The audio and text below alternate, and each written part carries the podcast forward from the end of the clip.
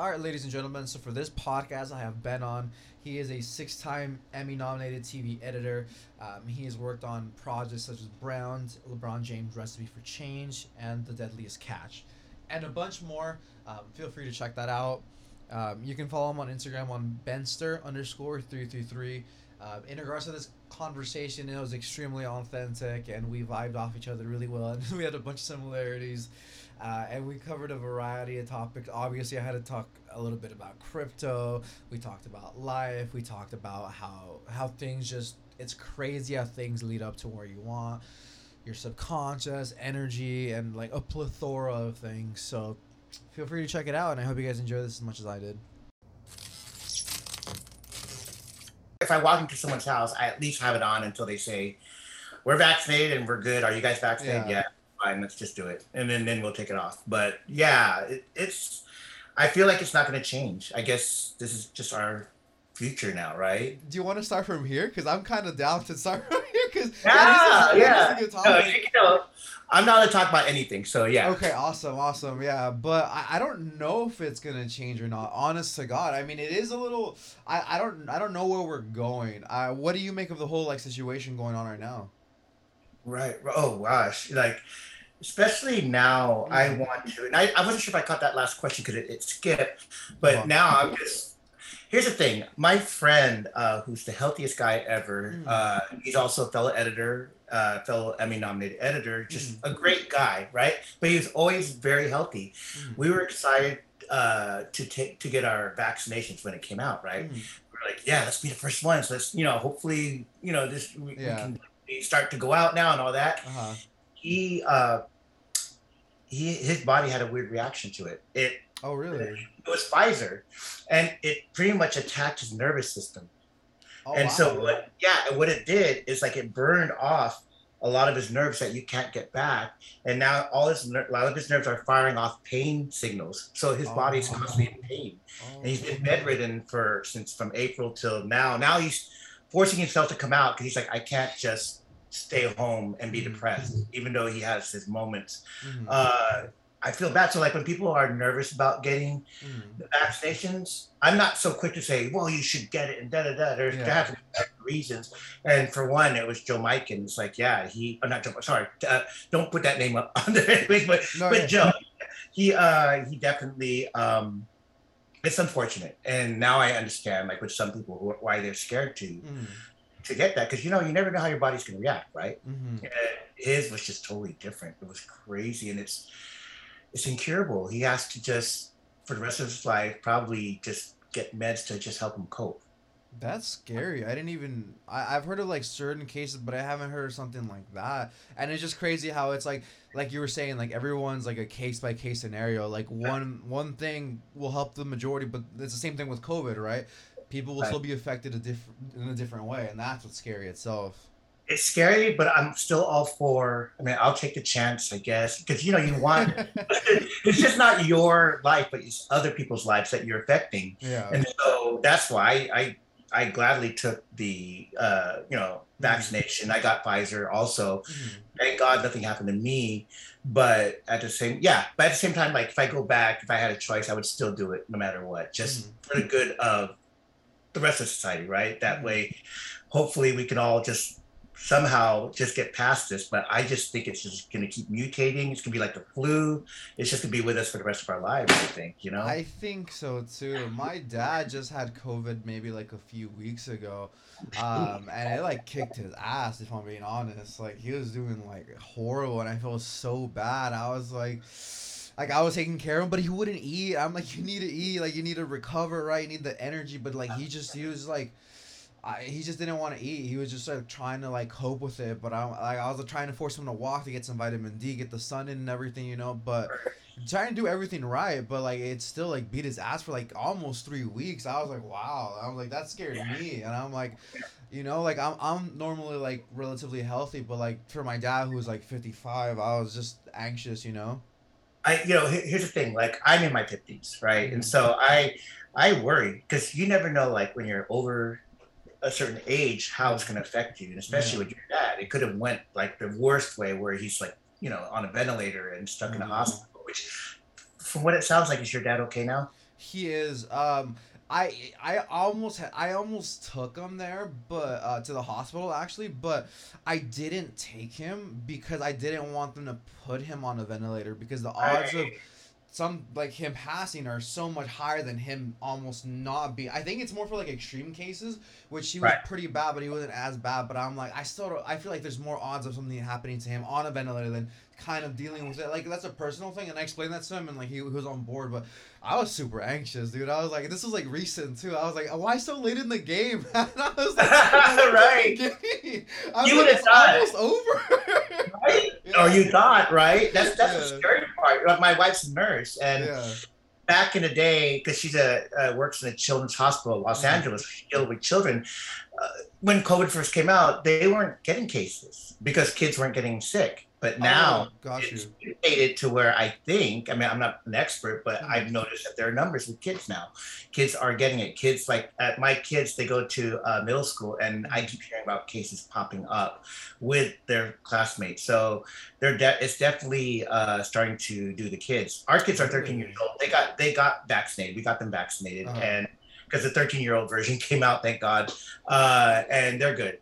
They're so far good. God, oh, so that's why they're trying to push like the the emergency like FDA push for the vaccine for kids within that like, that age frame, right? Because I have heard about that, but I didn't know that the numbers in kids were rising in particular. Totally, it, it is, and I think before it was almost non-existent because I Mhm. you know, my wife, you know, she works primarily in a hospital of just babies and children, and you never really saw the cases. Mhm. What was going to happen was since the adult hospitals were being overrun, they were going to start to use the beds from children's hospitals since they had it open because they didn't have a lot of cases with kids. Yeah. Now I think uh, the the census is up. Like I mean, I think there's more and more people getting sick. So it's Jesus. yeah, I know, I know. I I'm like you. I thought it was almost over. I Yeah. thought, The world's right. ending, Ben. Yeah, I, I sure. God hope not. I hope not. I I'm like. I'm barely enjoying my time here, right, right. Okay, where where are you located at? I'm located in La Mirada. Do you know where that's at? Yeah. Yeah. Okay, cool, cool. And you go to, I, I yeah, I, I go down to downtown LA. and I like going to the rooftop. Uh, I go to. Yamashiro all the time. I think I, I passed by you one time. I didn't want to be rude because I obviously I followed you on Insta because I go to see, Chef Val all the time. I've had her in the podcast too. Um, yeah, she's dope. She's awesome. But like I was, Yeah, I was gonna is. say hi, but like you're having a fun time with the group. I was like I don't want to be No, you you next time better come up to me. we'll have a drink together. I will. No, Yamashiro is like a great place to go. Like I'm. I like Yamashiro because like for it's it's it's gorgeous first and foremost obviously but uh, also like it, i'm not like i'm an introvert by nature right so like i'm not like even though i'm young even though Yeah. i'm young i'm like i don't really like going to the clubs i don't like partying i'm like i just like to just chill man you know Yeah, I, I noticed that with the, the new generation. Like when I in my generation, we were all down to party and drink and go, go Yeah. crazy. And I noticed that I think the kids will sometimes see the parents and don't want to be like them. And so I think Yeah. our next generation, I noticed like my friends, like their kids are all now going to college. uh-huh. Hardly any of them drink. They are more chill. Or Yeah. if they drink, they'll just kick back. They're not going to go crazy like what we did in Mm. our time. Just go to club bars three times a week and just go crazy. Uh, and I think the kids are like embarrassed. They're like, no, we don't want to be like our parents. And I, I get it, which I like. I'm like, I'd rather have Yeah. like a little nervous about going and going crazy and Yeah. having fun. I mean, I, I- can't stop them, but I think Yeah. that has a lot to do with like the fact that like uh, anything that you do can be used against you in the future for, for like a certain select people. Because i have both sides of the spectrum for friends right? I have some that are like they're trying to be like very professional in their career and they don't want anything to like to come back and haunt them right? Which i get to. But the majority of my friends like 80 90% of them like they they're they're like i guess like, like you're saying like our parents right? Like they don't care. They get like shit face and i'm like to more more props to you you know? But like i don't want to risk like getting into an accident or putting anyone's life in danger and like that you know? I just I, and then nothing good happens once you're out like past a certain time. That's like a little saying that i've gotten. I'm like it's just bad decisions and it is. i think i'm an old man at heart but know what though? I mean, I admire that. I wish I was like more like you back in the day because I was a bit more uh, reckless and Yeah. and just, just used to just having fun, drinking and having fun. I mean, it felt like it was a culture back then. I remember in our, even at work, uh, everyone had like a bottle of uh, whiskey in there or oh i tequila. did that a few times I, I, I would put like some vodka and Jamba Juice like to sneak it in on like lunches. I would. Yeah. I, well, I've been in sales like most of my life, and I used to work at AT and T, right?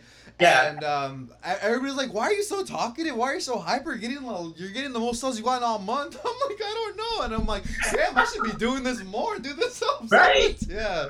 it's so funny because like my my okay so sometimes i have back procedures and i have anesthesia you know I, I go they put me under only for 20 minutes but Um, the effects of anesthesia after because then my wife will bring me to work because i have to work okay. uh, and i'm wide awake i'm fine but i was a bit more talkative and i was a bit more creative Oh, and really? my, my producer said you know what you need to go down uh, you need to go under more often i'm like what you know damn, son. like, what okay It's like, But- damn, son. All right, taking zero to 100 real quick, huh? Yeah, exactly. And I do see it. I'm like, wow, why, why am I so creative right now? You know, and I, I guess I kind of get it. Of course, I'm not going to turn to drugs to, to be creative and stuff like that. I can be creative, but I noticed I had a little extra bump.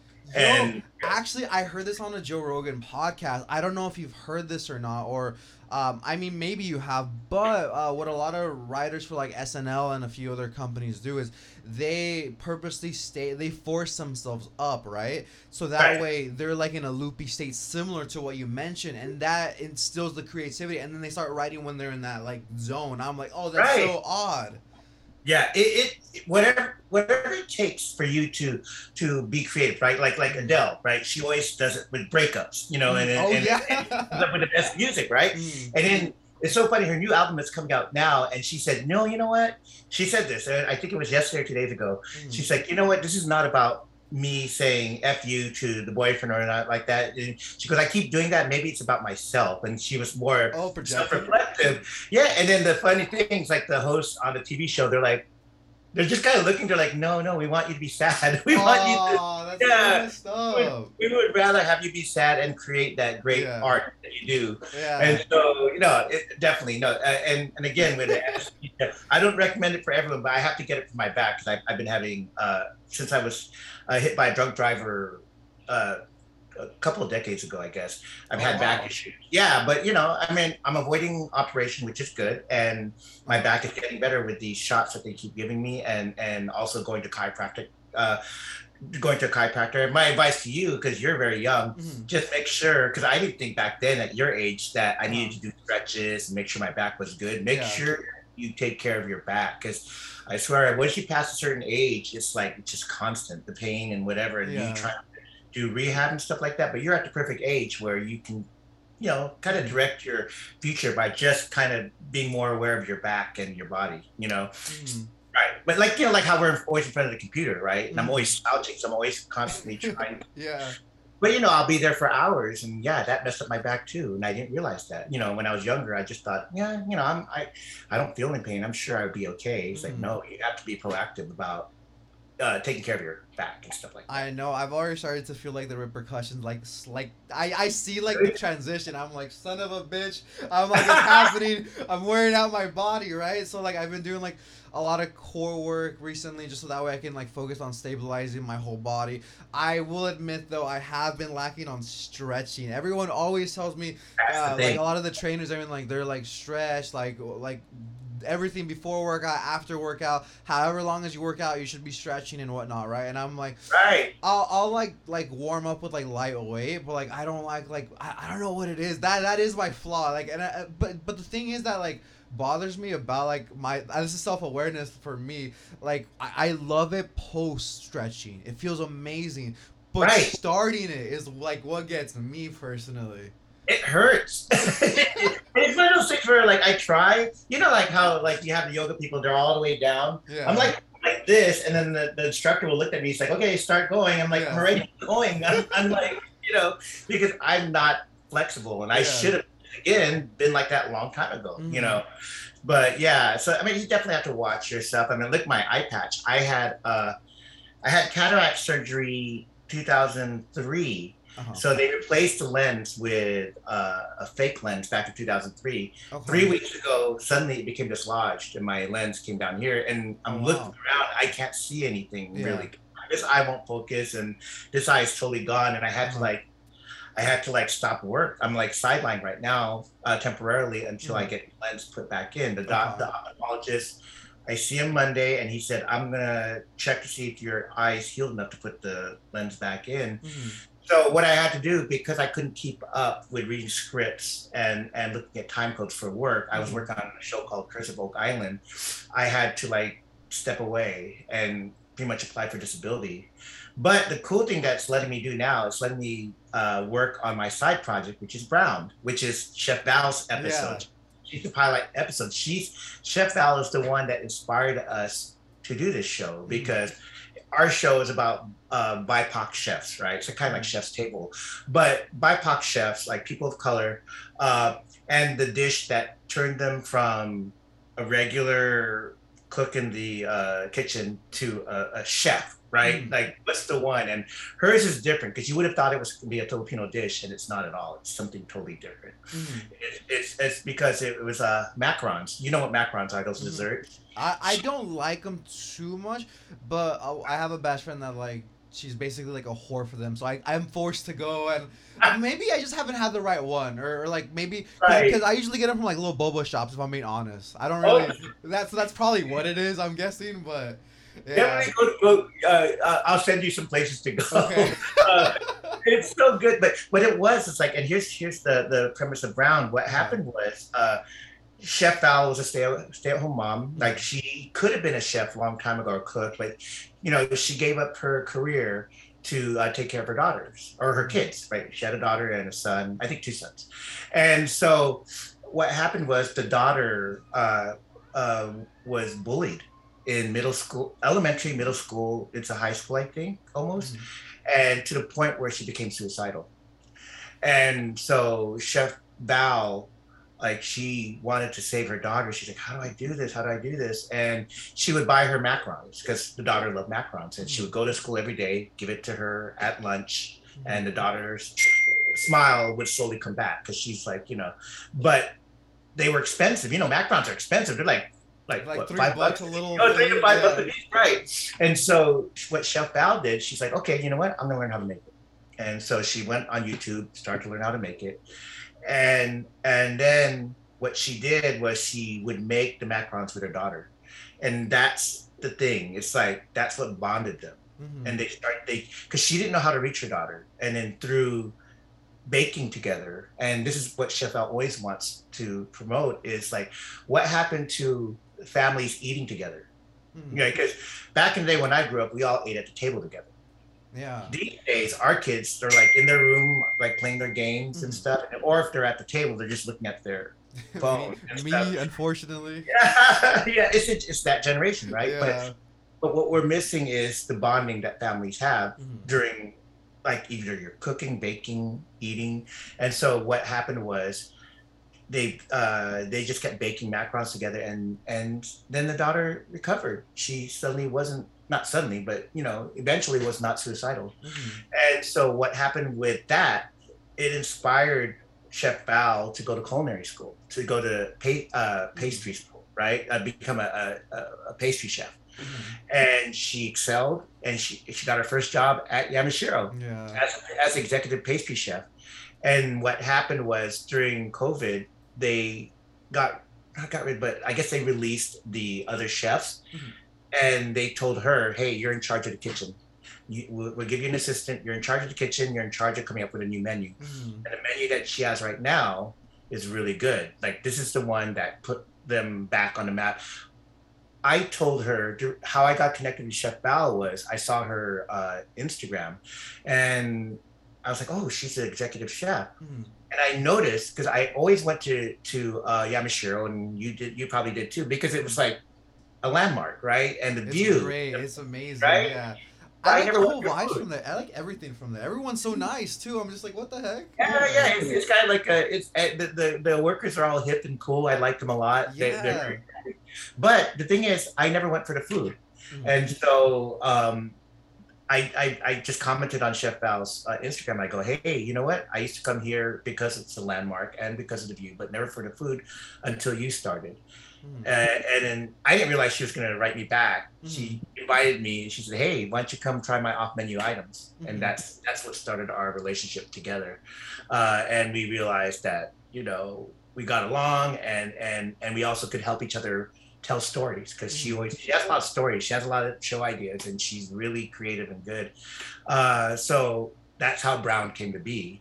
Mhm. I'm hoping that I finish this uh, so I can. Oh my God, this is so funny. This is recording my. Um, my phone is recording my conversation with you. It's fine. Going on I don't mind. and and then uh but yeah it's uh we're uh, definitely going to try to sell this show uh i think there's definitely interest for sure uh from from uh, some companies so yeah hopefully i'll be done with it by the end of the year and and sell it and make good money yeah, definitely. No, I definitely enjoyed the trailer that, that you posted. I thought it was really. I don't know if you posted it or Chef Valid or both of you guys did, but I, I did enjoy it. Yeah, yeah, yeah. And I thought it was really interesting. But yeah, I mean, I, I really like the whole spot over there. I know this is a bit late in the game. I think we just got like a nice flow and rhythm from the very beginning. So for the people listening, I, I apologize. Uh, but Ben, do you to mind giving like a, a, a quick overview as to like uh, your background, um, your career, your achievements, and so forth? yeah sure for sure I, mean, again, I know it's late, but I appreciate you. no no no no i i is this one where you do you edit this together is that how you no? I, I kind of keep it just raw as is. I mean, I like the whole natural thing personally. wow. So, okay like, I like the authenticity of it personally. And that's like kind of like my style. And I know a lot of people like do like a lot of editing and whatnot, but I, I don't know. That's just how I've done it, and I've gotten a Oh. lot of like people listening, and I've gotten good positive like feedback on it. well, I- appreciate it.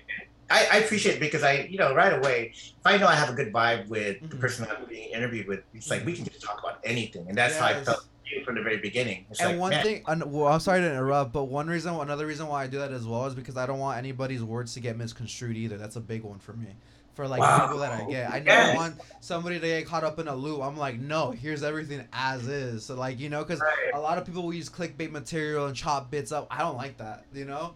true. And then they, a lot of them will also blame the editing, Mhm. you know, Yeah. right? And then it's like, no, you said those words, Yeah, but then it's like you're not taking accountability, right? And it's like, well, I'm like, I don't have anything to hide, and I'm like, I just want like like the guard lowered, right? Because I'm like, I'm not gonna abuse or anything to trust. I'm like, if I want people on, it's because I genuinely want them on. I don't want to like do some clickbait trap bullshit. I don't, I don't like that personally. No, That's no, I- toxic. you know, it's just refreshing, honestly, because the ones that I usually do are, are usually recorded and stuff. So Mhm. then I'm like, so then I'm like editing myself and going, okay, Uh-huh. I can this and that, and I, yeah. and but I like the natural flow of this. Mhm. Yeah, I'll, I'll give my intro. Uh, yeah, and so uh, you know, I'm a TV editor uh, mainly, uh, and I've uh, I've been working in the unscripted world for about um, I want to say. 20, since 1995 uh, and uh, Oh, I it- was born like a year before that. now you're making me feel old. Damn. Okay.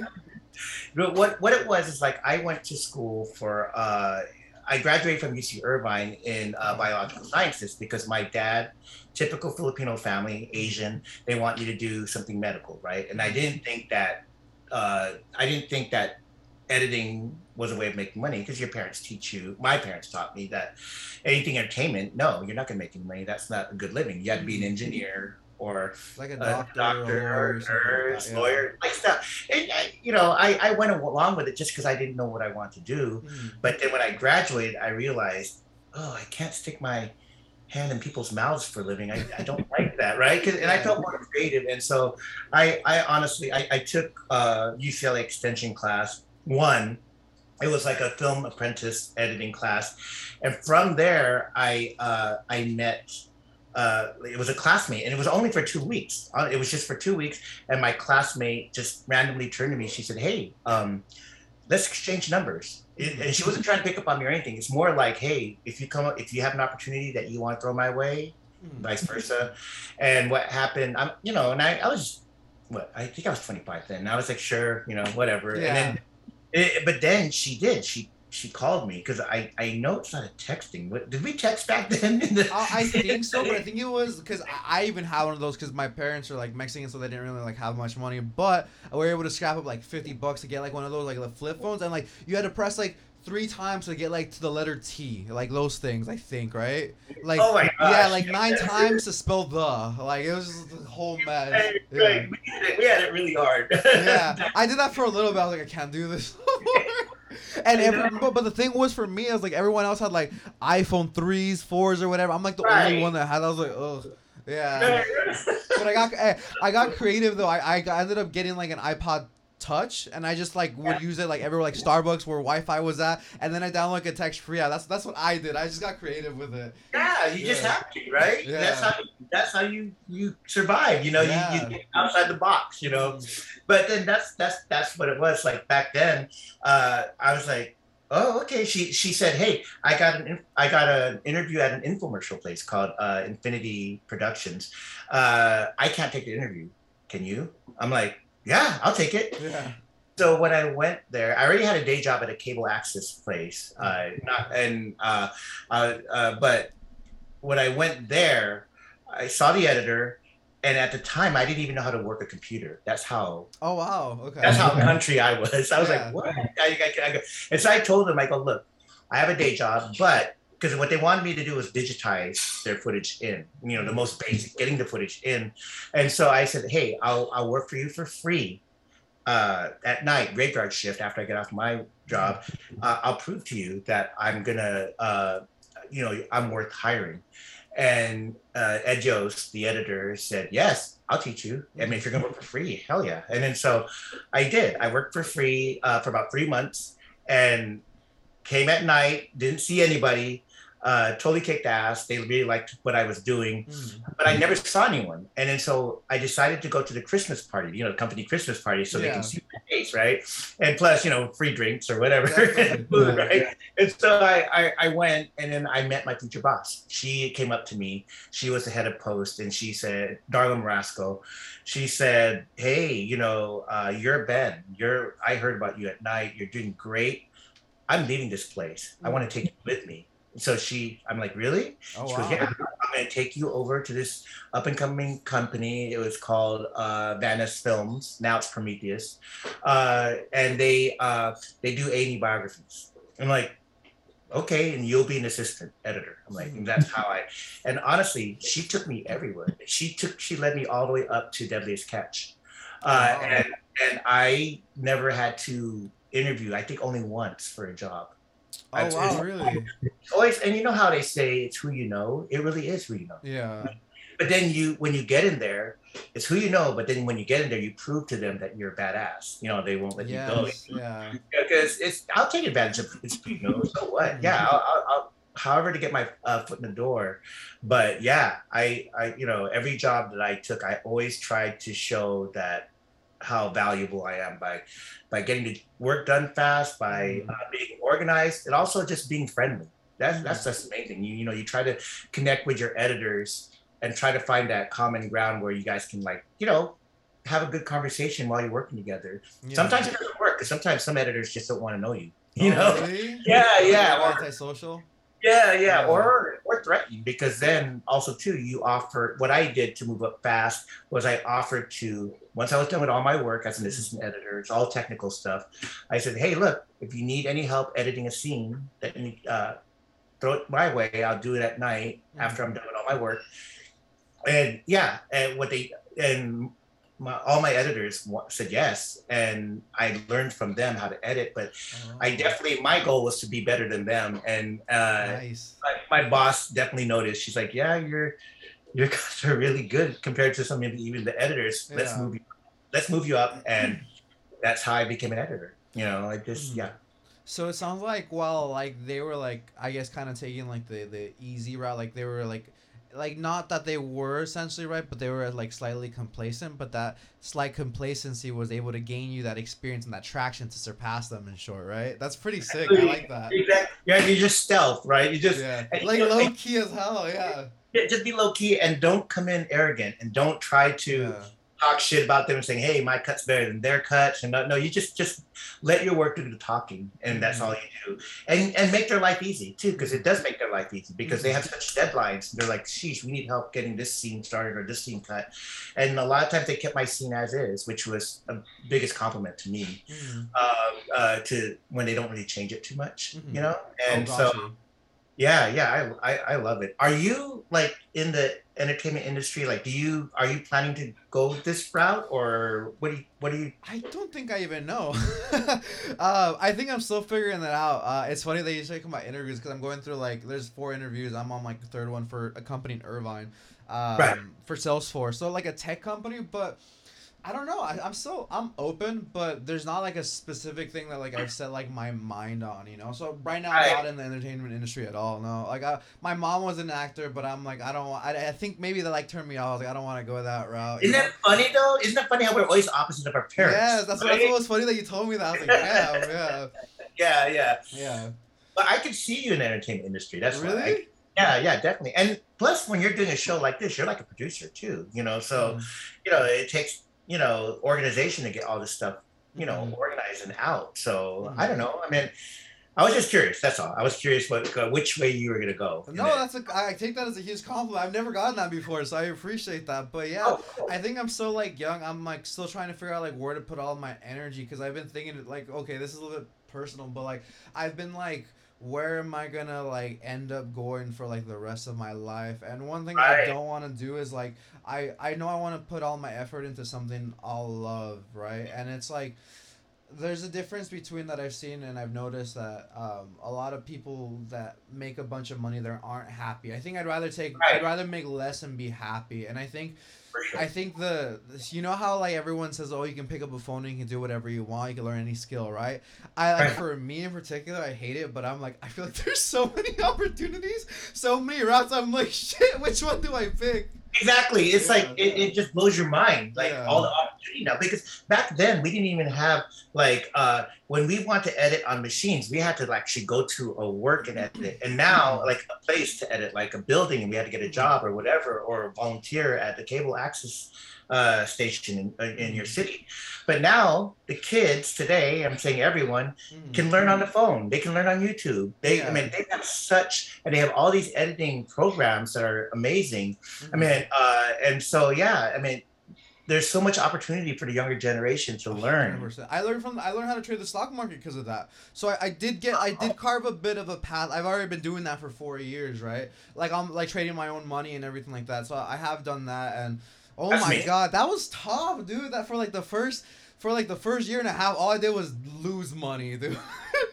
and like I right yeah, now. Oh my god! I, I always tell everyone this, but like I literally had to eat like uh, cause that was when I was working at AT and T, right? I was I was grateful to get that job because I mean before that I worked like I was already like out and I lived with my best friend at the time, and, but I worked at Disneyland for like a year.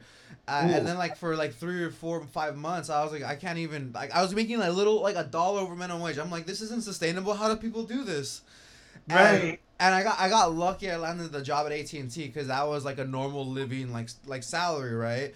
Right. Uh, and but even then, like after like a year or two of working there, I was like, no, I still want more because I also like, I I think this is where I want to be at. Like I want to like be myself and like do what I love, but still also like not be tied to my job because it's good to have ambition and you need ambition because then you, Yeah. you won't get anywhere. But I also don't want to like let that overtake me. It's that, and I think I'm an overthinker, so I think that's what like gets me. You know? Yeah. You know, yeah, that's true. It, it's, it's scary to overthink things because I, I have a tendency to do that sometimes. And then Mhm. sometimes you just have to clear your head. It's like, no, no, no, don't. Because then you tend to panic when you overthink, right? Yeah. But like- you know what though? The thing is, when you'll you'll know, you'll feel Mhm. it. Like when you hit something that you really like, I Mhm. think, and now you don't. And there's no, there's no pressure for you to do anyways. You know, it should just Mhm. come naturally. I didn't think that I was ever gonna do this. Mhm. You know, I was thinking I was gonna do something else. Like, Mhm. uh, I tried after I graduated from UC Irvine. I was Mhm. floundering for a while, and I was part of like uh, Media Action Network for Asian Americans, where Mhm. We would uh, monitor how Asian Americans are portrayed in the media.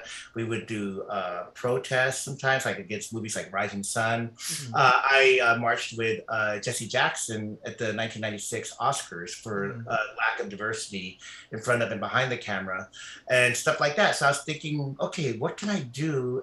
How can I make a living doing this? And so I applied for. I think it was the Asian American Studies program at UCLA. Mhm. And for some reason, I thought I was a shoe in, right? And and then of course I didn't make it, and then so I was distraught. I went over to the director, uh, one of the directors over there at UCLA, and asked him, uh, why didn't I make it? You know, and I was really just heartbroken. And this guy was actually Filipino. And so I kind of looked at him like, oh, you're like my uncle. Please just tell me something comforting. tell me something comforting, right? Mhm. And he said straight out to me, he's like, well, you're just average. You're just an average student.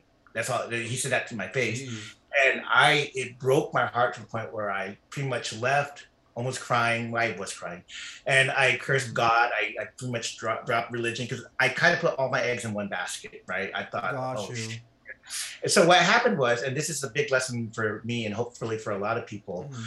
um, my friend, my good friend Laura Elias, who was a council member for uh, City of Carson, you know, she told me, she's like, "Oh, I'm glad you didn't make it to the Asian American Studies program," and I was shocked when she said that. I was Mhm. actually pissed. I was like, "How could you say? How dare you say that? Why?" Mhm. And she's like, "Oh no, because I just thought that was too narrow for you. It was just it, the I feel like you're more creative and you could do bigger things." Mhm. I didn't understand at the time when she told me. Mhm. But now when I look back at it, thank God I didn't get into the program. Could you imagine if I would have gotten what would I have done with that? So Yeah.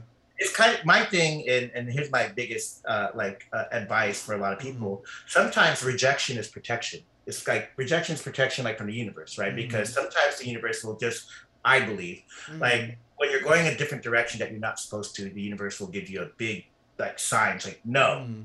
don't Yes. go there, you know go this way if you can and i believe that i believe that this this setback really just set me up for my career which Mhm. at the time i didn't understand because i was so distraught and heartbroken but now looking back at it thank god that's all i have to say thank god that i actually fo- followed whatever the universe was telling me to go to because i was just like I honestly felt like I was ne- I was gonna be a failure in life. Like I wasn't gonna be able to make any type of money because I had That's no what scares me. You know what? I'm blessed that the, that I got into the stock market because I don't like I don't worry about like, um, I mean I'm very like minimalist, right? So like I but even then I like I'm like fine like I don't have to worry about money, right? Like I'm I'm happy about that because I had nothing, Oh. right? Uh, well, like I mean, I still do because like I want something everlasting, right? Like for the future. But like as like in the short term, anyways, like I don't really have to, and I think that gives me like a cool like sense of freedom. Like I can pick what I want, but I also want to be careful and evaluate the risk and all that. And Right. and, and and that makes me happy that I don't have to like compromise like who I am. Like like I hate saying it, but like a lot of people like in the acting industry, right? I, I don't have to. Com- I'm gonna be myself, and I'm like I'm not tied to that. Like I'm I I'm like I don't know that that gives me like a different sense of like peace. You know, it's weird. Yeah. I I love that you found that, and I'm going to ask you questions after we get off this. Yeah, yeah, go for it. Uh, because I, I'm in. I'm slowly getting into it. I got lucky with Dogecoin. Like, actually bought it when it was like, like I think it was four cents or something Me like too. that. Three. Yeah, right. Yeah. So we have that. I'm still then holding it too. I'm not like freaking out. I'm just like letting it ride. Don't even freak out because I I've talked to so many people and and it just looks good. Plus, they're making it real. It was a joke. Yeah. now these just things are making it real. Mhm. Exactly, it's real currency now. So.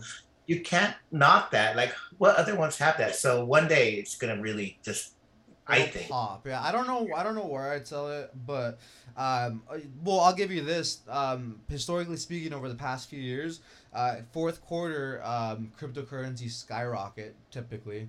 So Really? So we should be due for a bit more of a pop. Yeah, statistically Oh speaking, that's not always a guarantee, but. Uh, holding over summer was annoying. Third quarter, I was Remember it was like, yeah, I know. it's just thinking like- around getting beat down. I'm like, uh, but I was like, but I'm seeing it long term, so I just dealt with the short term pain. But I'm like, I should finally. Um, there's something called support, right? So it usually builds up, and it's kind of like a champagne bottle, right? So Right. it'll, it'll hang in there, but like when it like it, all the um. It- I guess the support is Oh. buyers, right? All the buyers are going to usually lead to friction, and that's going to cost to um, an increase in demand, and that's going to pop up the price, essentially. So excited. Yeah, I, I got to a point too when it got so low because instead of getting my friend always taught me this too, Shaban Abdullah. She's like she always said, never panic. Just try not to panic. Stay on a positive frequency. Things will happen at the right time, right? Mhm. And that's what I feel about Dogecoin. I'm like, I'm not gonna panic. So what I did when it went low, I started buying mo- a little bit more here and there. You mm. know, you never know. So I, I and it's low. I wish I put more. I put a decent amount, more than a normal person would, and it worked out fantastic. But I also wish I'm like, damn. I guess the the, the FOMO, right? I'm like, damn. I should have just kept going.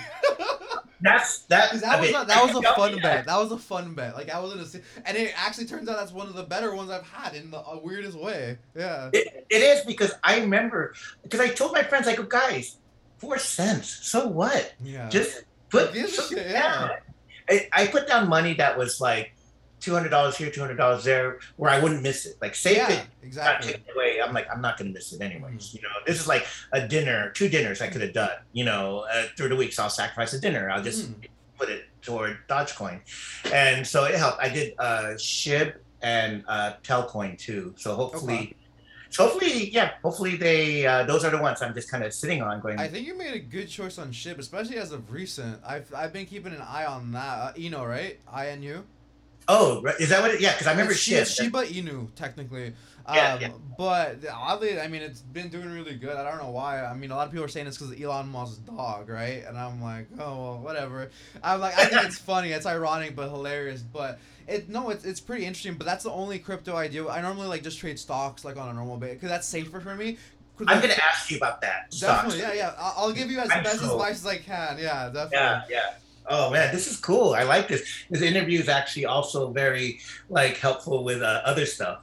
Yeah. financially and all that stuff. You're like my advisor. I'll guide you as best as I can, but uh, but yeah, I've been doing it for a bit. I, one of the things for me too, why I even got into that was because like I got like really like irritated when it came to like uh, when I was at AT and T, I would just put my money into my four hundred one k, and I Right. was like, why do I want the average return? I'm like, why can't I do it? And I, I, I this is funny because it's like. How hard could it be, right? Well, like it like destroyed me emotionally for like a year. But like, but now like after I got past that like that that rough patch or whatever, Yeah. it's it's it's like smoother sailing, right? But it was really tough to learn. It took a I oh my god, I'm telling you, like I go like in the paint. I was doing like six. I was working a full time job and I was studying for like six eight hours, like on the road, like video Wow. lessons, reading Wow. lunch, on the way back home. Smart. So smart. You're so smart. See, that's the thing. I sh- I need to do that more. I'm not good at doing research. You know, I'm just like I just when someone tells me something like, okay, I'll get that. You know, Yeah. that's how I did with Shib and and Telcoin because someone said this is gonna. Where did you hear off. Telcoin from? I, I haven't. I think I've heard about it like a handful of times actually. But Yeah, yeah. No, I uh, I even looked at some video. Like they all kind of said that this is the one that's gonna really take off. To Mm. yeah, I think it's based in Australia, the Philippines, and I forgot what other country. Mm. And it has something to do with your phone. But uh, again, I should do my more research. But it's just one of those ones where it was point zero zero zero zero something, right? Oh, so- Yeah, yeah. So I Yeah, just it's like it doesn't hurt. It's like why not? Who cares? Yeah. Totally. It, like, Yeah, if it goes to nothing, who cares? Yeah. exactly. It's like money that you're not gonna miss. You And know, the funny like thing is, it's like that nothing can make you a millionaire, like easy. Like it, it's like know. a handful years, you never know. Like it's better odds in the lottery. I'll say that. Hell yeah. Yeah. For sure, I feel like I'm wasting my money with the lotto. you know, yeah. you know. But no, it's it's good. I'm, I'm glad that I have you to like ask for some advice. I mean, I get it. like it's not. You never know. You never know. I mean, maybe they may not ever, but I always think positively. I always try. I mean, if you look at my vision board back there, I have mm-hmm. Dogecoin up there that says fifty thousand a share. Oh really? and then Telcoin fifty thousand dollars a share. nice. Yeah, it's like, okay, see that? Okay, that LeBron James Wheaties bottle. Yes. Uh, right? Okay, so I recently got a job on his show, and I'm like, how am I gonna get it? What? LeBron James? Yeah. And I didn't think about it, and I looked behind me. I randomly placed that box there. Yeah. And Manifested it, man. Exactly. It's like this came out of nowhere. There was no way else can get this job through, and I got it through Clubhouse, like in the connection through Clubhouse. They That's how I, that's how I met a lot of people through Clubhouse too. I haven't used it in a bit, admittedly, but I, I really enjoy that app. Oh, I do too. My creative partner and I, uh, uh, uh, Drea Castro, that's how we met. We met in Clubhouse, and now Mhm. we're a team. We're a force. Like me, her, and Marielle. We're just like doing our shows, you know, on the Mhm. side. I last year I was just an editor, right? Now I'm like a showrunner, producer, Oh, wow. editor. You know, I can do all these things. I'm learning all this stuff. It's Mhm. still a learning process for me. I the legal stuff is the hard part, you know. Oh, gotcha. Uh, yeah. Yeah, yeah. Uh, you'll see. Oh man, there's just so much to know. Because I was just used to being an editor, just Mm. handed the footage and making making it work, you know. Mhm. And now um, I'm also helping creating the story, like coming up with the questions, uh, going and sh- help shooting uh, the Mhm. interviews, uh, scout locate everything. So there's there's a lot. I'm like I don't know how I mean, I've been just so busy. It's been crazy, but all because of Clubhouse. Really? I mean, That's We insane. met. did we, we met because of Clubhouse, right? Is that how we met? I believe so. Yeah, I think we were. I think um, I think it, I was in um, I think when it was like the the Stop Asian Hate was going on that during like that time frame when everything was going crazy. It was like during like way back when. Yeah. I'm so glad you reached out. Like I remember when you reached out first, I was like, "Oh, that's so cool." But you know, back then I was a little bit more green in uh, speaking publicly. I never spoke publicly. Really, I hated it. I Oh, was really really? scared of it. Clubhouse taught me how, like, when I started to do help co-moderate some rooms, Mhm. uh, it taught me. It taught me to not be nervous. I guess I feel like I have a flow. I know I don't. I don't ramble. Thank God, because I, I try to speak in sound bites because that's how I want. Like when I'm editing someone who's being interviewed, I Mhm. don't want them to ramble. I want them to just say, state the question, restate the question, and answer real quick. Yeah. And the good ones do that. And then I try to do that. I try to not to ramble at all. You know, if I don't have anything to say, I won't say it. You know. Yeah.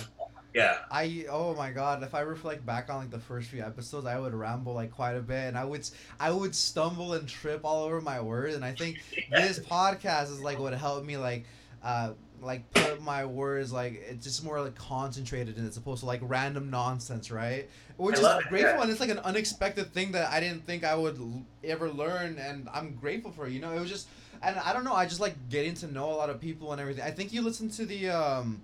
I had a TEDx speaker from San Francisco on. I think I think you listened to that one. That one was like I mean I would have never been able to talk to you or anything like that if I didn't like start this. And th- this is definitely something I want to continue on doing like in the future personally because this is right. this is I this is just something different and again I I get to meet so much more perspectives. I get to get experience from other people secondhand that I can in, implement into my own like world, right? And it's like Yeah. most people don't get those opportunities because they never bother to reach out. And that's another thing I'm grateful for sales too, because that I don't care about the rejection anymore. That makes me numb to it. I, I'm like if I if they don't care, okay, like because I want people like that want to come on like and want to come on, right? I don't want to force anything. For sure. If, if it's forced, I don't I don't I don't want it. You know. Yeah. No, you you have meaningful stuff. Like I remember watching it a long time ago because you were you were sending me something and I was Mhm. watching it. This is meaningful. This means something. It's not like just frivolous shit. So I was like, I was like, okay, cool. And then I do love your style now because it just this is a cool way of it, uh, interviewing. You know. I just want to feel like I'm at home, you know. Like I don't want no Jimmy Kimmel bullshit. I don't want no Colbert. I'm like that's cool, right? Like it has a time and place, and it's like it's it's dope. I, I mean, I enjoy their stuff, right? But it's Right. like that's not what I want to do. Like I want to like just create my own thing. I think that's where I'm at, and I think the freedom that I have like gives me the ability to do that because I don't want to force like myself to be somebody else. Like I just want to be me at the end of the Oh. day. Yeah. I, I like it because this reminds me of like Howard Stern, right? Howard Stern would just throw something out, and they will just you could tell it's not planned, right? Mhm. Everything that they're doing is just kind of off the cuff, Uh-huh. and it just it, it it to me, the celebrities who go on there, they feel more like real because they're just they're letting their guard down Uh-huh. because they trust Howard Stern, and uh, I think you have kind of like the same thing. You know, it's like right off the Uh-huh. bat, I, I feel like I could I could let my guard down and just rip with Really? you. I feel so Yeah. guilty. I've never seen Howard Stern. I don't even know who that is. I'm telling you, I'm the worst. Like, well, cause my parents again, like we were like Mexican. We lived like in a shitty apartment in Bellflower, like a lot of my life, right? And uh, yeah, we uh, like I literally the, the hand like main most of the shows I ever watched was like The Office and like like when I was a kid, like Bugs Life on repeat. I like a hundred times. Like and like I didn't really watch TV shows or anything like that. Like I'm not really into like the whole industry. Like I don't. Um, what do I? I like Workaholics. I, I don't know if you watched that. I watched that. Uh, and like Oh. How I Met Your Mother, and that's like it. That's like the the limit of what I got. Like, it- Yeah, I- I hear you. everyone hates me for it, dude. I'm like, cause I don't watch movies. I I watch like a like Avengers and like stuff like that. Like that's cool. But like, Sounds like good. anything else like other than like the huge mainstreams, like I'm like I don't know. I haven't even watched like uh the Michael Myers movies, like none, none of that, like nothing. I have no idea. Yeah. That's fun. You know what's so funny about that? It's like, don't you hate it when people go, they'll they'll they assume that you saw something. They're like, hey, yeah. remember Matrix, and then I'm like, and I'm always like, oh, I didn't watch it. Yeah. They're like, what? I know I watched Matrix though, but I'm just using that as an example. but they always ask me. I go, look, my my excuse was, especially when I worked on A&E biography, because I had to look through movies and find like the clips that I would put in the show. Mhm. So I, I would just tell them, I go, I feel like I'm working when I'm watching a movie. I'm like looking for the shots that would, like the the billboard shots, and, Uh-huh.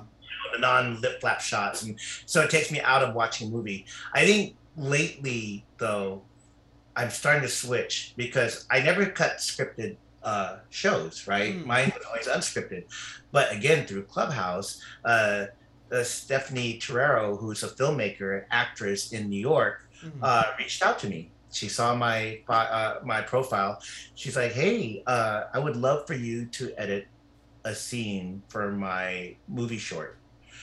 I'm like, "Really?" And I was scared when I saw that. I'm like, "Wait, how do I answer that?" Because I've never cut scripted before, Mhm. and so because it's a different part of your brain. Like, for sure, unscripted feels like it's just way crazy hard because you have to like find the, your own shots. You're nothing's given to you as in like this, this, and this. Mhm. You're just looking through hours and hours of footage to try to make the story work, and Mhm. that's tough.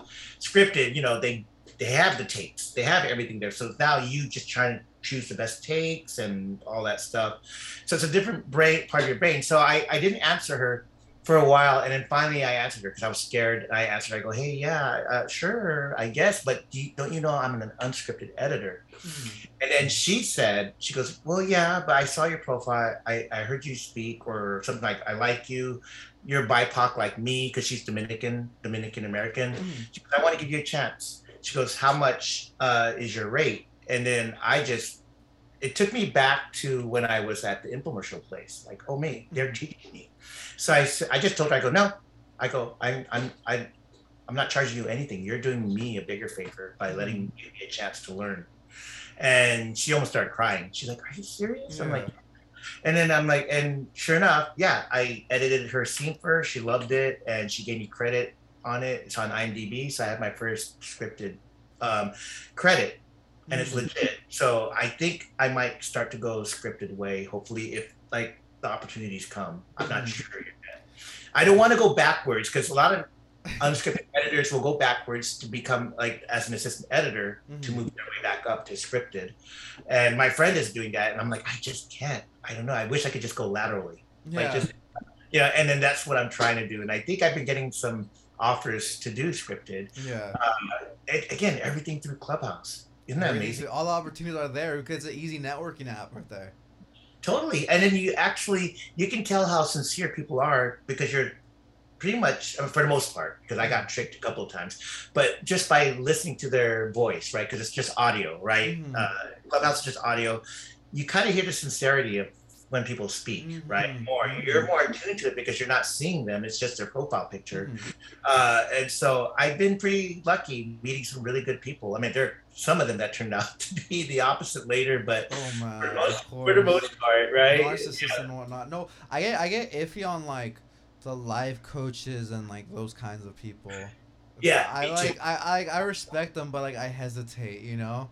Other than that, I'm like I'll, I'll play by ear kind of deal, you Wait, know. It's true. Are those the ones that try to get money off of you too? You know, like there's ones that will try to charge you uh, money so they can coach you type thing. And I'm like, Yeah, and it's like if that really worked, couldn't you have done that for your own life? That's like kind of like my thing, right?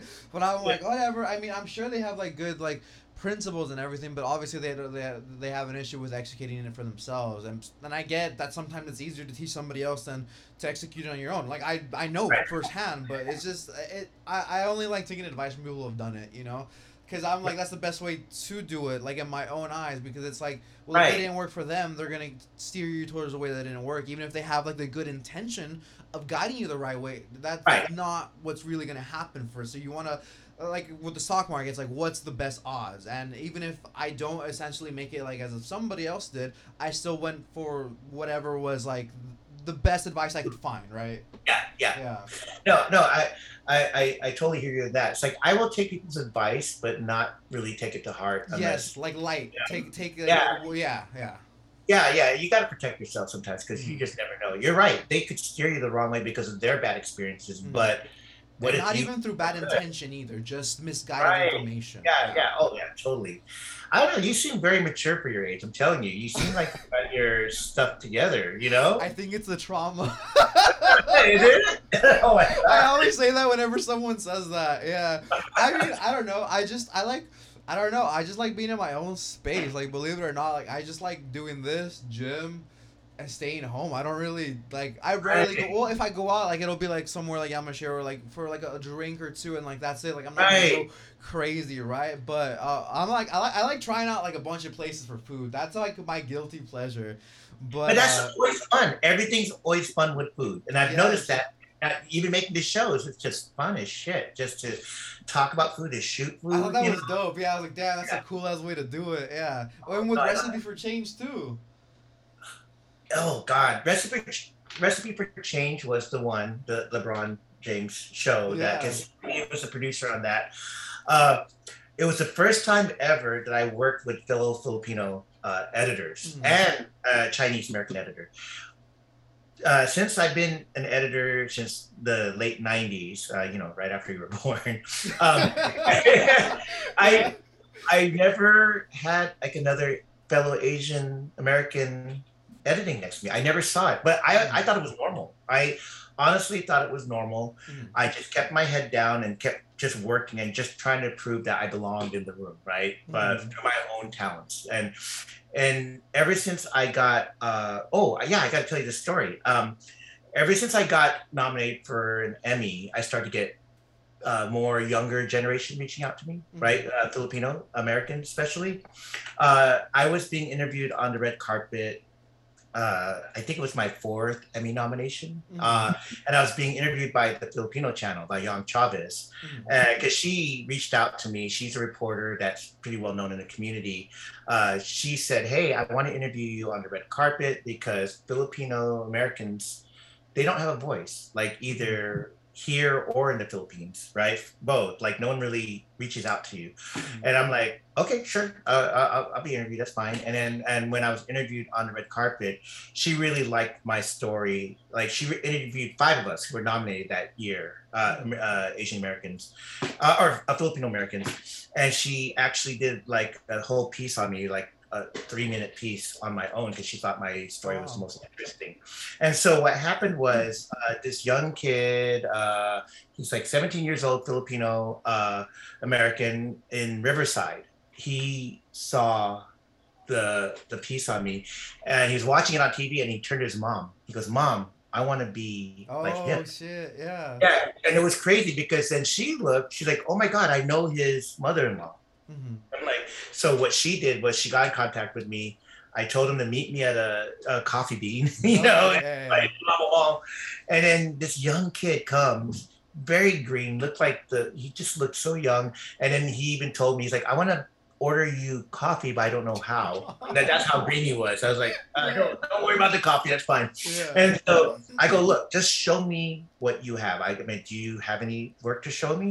Mhm. because he was still trying to figure out. He told me his main story was, I, my friends, and I don't know if there's some family members, I think Mm. aunts, uncles, whoever, were uh, putting him down for trying to uh, get into the entertainment industry, and he Oh. started to doubt, self doubt, and he was trying to make that decision to go to film school, and so when he met with me, I, I, so I, I said, show me what you have, and then he did. He showed me his work it was amazing. I just looked at it. I go, oh shit, you edit the new style, how the kids you like uh, edit today with the transitions and it's Mhm. fast and it's amazing. It looks like a Nike commercial. And so I go, wow, that's amazing. You're really good. Look, there's there's this uh, reggae singer, famous reggae singer that I know, Tanel, who I'm I, I'm family friends with her. She's been trying to get me to edit her new music video Okay. she wanted to have a younger look. I go, but you know what? Your your style is better than my style for this. So Oh. Okay. I told him, like, I, I introduced them to. They met on the day that Kobe died. Oh. Met. Yeah, it was weird because he had his jersey on. We have pictures, and then when she was, they were skeptical when they came in, but then when they showed, when he showed her the uh, video, she loved it, and Yeah. then she she had him edit the video, and then that's his first credit, and he's not even like in film school, and the thing is, it's seen by like over almost 2.5 million people and it got it, it got nominated for a world uh I, I forgot what the thing was but it was an island uh world uh award for best uh for best video this year got nominated Yeah. this kid who like when i was him i was working infomercials not even putting shots in but yeah. So what he did is like he he he now he's in film school. He's an influencer. He does directing, editing, all this stuff. If you look at him now, he looks like this really cool influencer type guy. Yeah. Not the guy that I met. And uh, what got me was like in Clubhouse, I was like moderating a room on Filipinx and film in and entertainment and TV. He came to the room Mhm. he went up on stage, started to tell our story. And the thing that he said that got me was he said, You know what? I just needed someone because I was ready to quit the industry. I just needed someone to tell me that my editing was good. Mhm. That, that was Ben. Ben told me that. And it gave him enough fire to pursue pursue his career. And now look at him. He's in film school now Yeah. yet already have a lot of he has a lot of good work under him plus i got him a, a job on a film too What? Yeah. yeah it's like he's one of the editors to help them edit the music thing Mhm. and you you saw the uh the the promo that we did on brown. Mhm. so what i did with that if you remember the first part started started slow and kind of like eerie right? That's my style from deadliest catch. Then i married his style where it was fast fast fast at the end where it just exploded. Okay. these, these great I images. saw that. Yeah, I was like, that's a cool transition. Yeah. right? Yeah. So this, i was showing the, the the styles of old school me That's and his style in that promo. And yeah it, it a lot of people did like it but i'm just saying you know i'm such a huge advocate of just you know uh what do you call it? Mentoring mentoring the younger generation i always say okay here's my clubhouse uh speech right i have it right Oh yeah. Let's hear right. Let's here, right i go okay so uh just whenever i'm in those rooms right Yeah. I'll go, hello, my name is Ben Bulatao, and I'm an Emmy nominated TV editor based in Los Angeles. I'm currently working on a docuseries called Deadliest Catch about crab fishing. Uh, and then what I do is, like I say, I have no ask. I'm here to offer my help to any aspiring editor Mhm. that's trying to break into the industry through free advice. Like, say, I'll do a Zoom on the weekend, like an hour Zoom. Mhm. And then I'm, I'll say I'm a huge advocate of getting more BIPOC representation behind the scenes.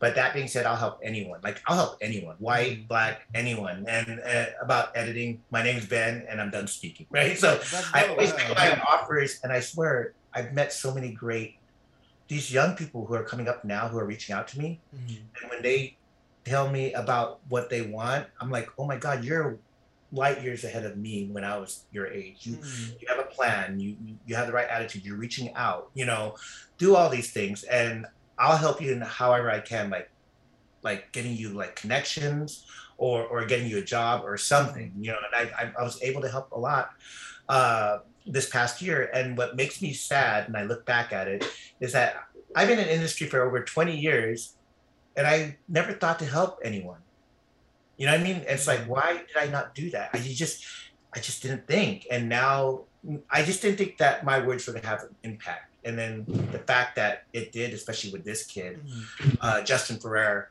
uh, now I'm like, sheesh, I'll help anyone. Like I'll every weekend, I'll, I'll, I always, I'm starting to go back into the clubhouse rooms because I haven't been in a while. I've been Mhm. busy, but I will make my offers again because I do want to help out.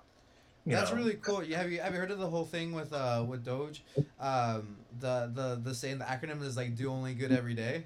Have you heard of that or no? Oh, I didn't. That's an acronym. There's a whole Twitter community of like that. There's like good. There's actually really a lot of representation of that community. So, but the thing is like do only good every day, and it's like you.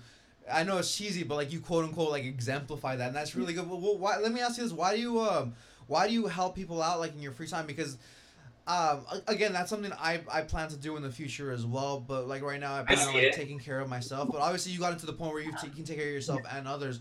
But like, uh, what I guess when was that transition? And like, do you feel good for it, or why do you still like do it like at this point? Like, out of like curiosity on my end. I, I do. Uh, it, it's it's something, and I don't expect anything back from any of these people. That's dope. None. That's so awesome. because yeah. you know what, what it is is like yeah you just want to see them succeed uh, he was actually even interviewed by this la magazine and he told me to read it because i didn't read it and when i read it he had a whole like paragraph on me and i just Oh, started what? bawling. i started bawling yeah because i didn't sweet. Yeah. yeah yeah and then and the thing is it's like yeah it's like uh, it, it's just so important and i just didn't realize when i came up uh, in editing I had no one to really look up to, like Mm. people of color, right? Everyone was white in the places that I wanted to be. And so I think it didn't drive, I guess I was driven, but I think, could you imagine if you see someone that looks like you succeeding, right? Mhm. And you're like, I want to be like him. I feel like I can be like him because we're both like Latino, right? Or we're this, we're that. Uh, that's how I feel. It's like, I honestly can't believe I never tried to help uh, throughout the years I've been there. Mhm. And I talked to a lot of fellow, fellow Filipino editors now who have, have I discovered through Clubhouse. Yeah. And they say the same thing. We've all been in an industry, but we were all in our own lane and we were just looking down. Mhm. We never looked up. And now there's this there's this surge of uh, Filipino pride in the community where we're all trying to help each other. yeah. And that's what it is. It's like my thing is I just feel good helping people. Oh, here's an example. I, I, should. sh- I, I wanted to read it to you actually. Yeah. It was on Instagram, and it was yesterday. It was a producer that, uh, uh, an aspiring producer that I helped early on, about the same time that you reached out to me on, Okay. on Instagram, right? Uh-huh. And she posted this, and I'm gonna look it up. Her name is Patricia. Uh, she posted this yesterday, which blew it blew my mind. Mm. Uh, it was this picture. It was this picture right here. Mm. Her on the red carpet, right? And she had reached out to me. I want to say over a year, about a year Oh, ago. she she tagged you in the comment section, right? I think I saw Yeah. that one. Yeah, yeah, yeah. You mentored her, right? Oh my god! And honestly, it was maybe we had a couple of meetings, Mhm. and I didn't know how to help her because she's a she was an aspiring producer. But I so I tried to change it up by going, okay, you know what we're gonna do? We're just gonna think positive. We're gonna Mhm. manifest it. You're gonna be hugely successful because for one, I could tell she was driven. She had the right attitude, and she's talented. She came from the finance world, I think, and she had a good job. And then she's like, "This is boring. I need something that's gonna Mhm. make me feel like fulfilled." Mhm. And she pursued Yes, that's big. Filmmaking. Yeah. Yeah. yeah. and she uh I, I and then she definitely said something where uh she said uh oh my gosh i wish i could read this Mm. but here i'm gonna uh take a picture of it Oh yeah. see how my eye my eye is just i can't my eye doesn't focus it's, it's oh so no, yeah, you're completely fine. Don't So- even worry. Yeah. She said this. Patricia uh, tagged me in her post and she said, Fun fact your mentorship, advice, and encouragement has high key been life changing. And then she had the uh, uh, high five hands and 100%. Yeah. She, she said, Crazy how life works, eh? Uh, at Grateful. Next stop, LA to get you a drink, sir. I swear, I honestly didn't think I was helping her too much because I was like, God, I don't know how to tell help you with editing, but I'll help you with thinking positive or doing something. Mm. But that just goes to show you anything helps. Any little advice that you have. Oh, and here's the thing too. When uh, she called me, when I said, "Okay, let's do the Zoom," and then we were on Zoom, she was talking so fast in the beginning, like like so fast, and she wouldn't let me get in. I'm like, Yeah. I'm like, I'm like, Patricia, uh, uh, it's okay. And then she's like, she's like, oh no, you know what though? I know your time, your your your time is precious, and that, you know, every time I talk to these people who are trying to give me advice, they only give me five minutes. Oh, got you. And I said, no, no, no. I go, I'm here as long as you want me. And she's Yeah. like, what? And then she like was shocked, and then she slowed down, and then that's when we got to the nitty gritty of like, you know, uh, giving advice and just hearing her out, hearing her story. It always made me sad. I'm like, how are people gonna be that mean to say, okay, you got five minutes, shoot. And then how much can you get in five minutes done? And how sincere can you get too? Because I like to get to know the people. I, I, like think, to. I think I know what it is. I think a lot of people like to portray that they're a good person for social media's front, but and they will help out, but it'll be the bare, bare, bare, bare minimum, and like it's Right. like I feel good, I did this, pat myself on the back, you know. Whereas you go and you do it like it doesn't matter how long it takes. You'll you'll do it without recognition. You'll do like the shadow work that they won't do, that they claim that they do. So I think that's mad props to you, and that goes to show Oh, like who you are as a person. No, I, I, I hear you. Like I, what I like to do is I like posting. I'll take pictures. Like I took a picture of us talking right now because I'm excited, right? Oh yeah, no, no worries. Yeah, yeah. I'm gonna post it like, but what I like to do is I like to post so I can show my fellow whoever else is like an editor or who who else is successful. Mm-hmm. And I always like, well, I'll, I'll, hashtag mentorship or what. I want more people to mentor these people. Mm-hmm. Like, what what's so hard about taking an hour of your time on weekends to even just give advice? They all they want is like direction, right? Yeah. Uh, or suddenly like, or I might know somebody that that can help them. You know. Mm you just never know unless you reach out. And that's why I keep telling these young generation, reach out. You know, it doesn't mm-hmm. hurt. You know, I can, but you have to be serious though, because then you can weed out the ones you can tell that they're not serious, and you're like, don't waste my time. Oh you know, my god! You know what's really funny that you just reminded me of right now? So yeah. I guess I did try to do my own thing similar to that, and I got shot down a bit. So oh. I, I guess when I was learning about the stock market, I was willing to help out anybody, right? Like like I'm like I want to help you out. I'm like you don't want you know how much potential there is if you can get like point zero zero zero zero zero one, you can be over tens of millions of well like you know how like crazy the opportunity is, right? And like, I would tell people and like like I, as much as I tried forcing it down people's throats, like like in a good way, like I'm like, don't you see this opportunity, right? Uh, a lot of people like they didn't they didn't have the motivation or the drive. I'm like, what is this? And that's the thing I like about Clubhouse. Those people are driven because they want it. So you're you're also like evading the people like that don't want it, right? I'm like, because I, I, like literally I, I kept track, right? Because I'm I'm analytical by nature sometimes, but like, um, I tried helping out 20 people literally only two people stayed. And i was like what the fuck is that 5% i'm like that's right. people don't have the drive? I was like and and those two people like i like diverted like a lot of time to them right? But like everyone else like they, they're like oh that's cool. I'm like what do you mean that's cool? Like you're happy to just live with the bare minimum? I'm like fuck no. I'm like i don't i want to be comfortable you know? I want to like make this life worth living. I don't i don't get that you know? But exactly. that's the cool thing about the people that you meet. Like they have that drive. They have that will to learn. But so many people don't man I know, I know, and I, but you know what though? It's those two that make it worth it though. Like yes. you're, you know what I mean? Yeah. Like, you know, like fuck everyone else. Then if they don't want to like take advantage of like your great advice and stuff mm-hmm. like that, it's not like they have to totally take it. But if you were there for a reason, why are you not pushing? You know, like mm-hmm. you, you're not that driven, really. Yeah. You know, uh, but then you know, it's good. It's what's good about Clubhouse is like it's good at weeding out people right? You can totally just weed out the ones, and you can tell again who shows up. And then when they're talking, you can tell how sincere they are. Mm-hmm. If they're driven and they, they they really want you to help them, you can just tell. You know what I mean? Uh, and so no, I, I, again, there's there's a lot of good about Clubhouse. I have to admit, you know, mm-hmm. it it just sucks that but not sucks because we all have lives. I, I got real busy and I, I haven't been in Clubhouse that much lately. I haven't either, unfortunately. Uh, I, I, I, really like the app like a lot. I, I met so many cool people off there. I know, me too. Mm-hmm. And then, uh, like I said, I'm glad you reached out. It's so interesting when you reached out just recently. I'm like, what? You know, I was like, whoa, it's like hearing a ghost from the past. You know? yeah, I know. Well, because like I said, it's like I don't like like forcing things, right? Like I'm not gonna like I, I will like come back, but I won't like hound, right? Like, cause I wanted to like be natural and everything. Because I don't think I realized that like if I, I I've like grinded to get certain people on, right? But I'm um like they have like a distaste, they don't want to be on, and that doesn't even make a good experience for anybody, right? And I'm like, well, I don't want that, you know.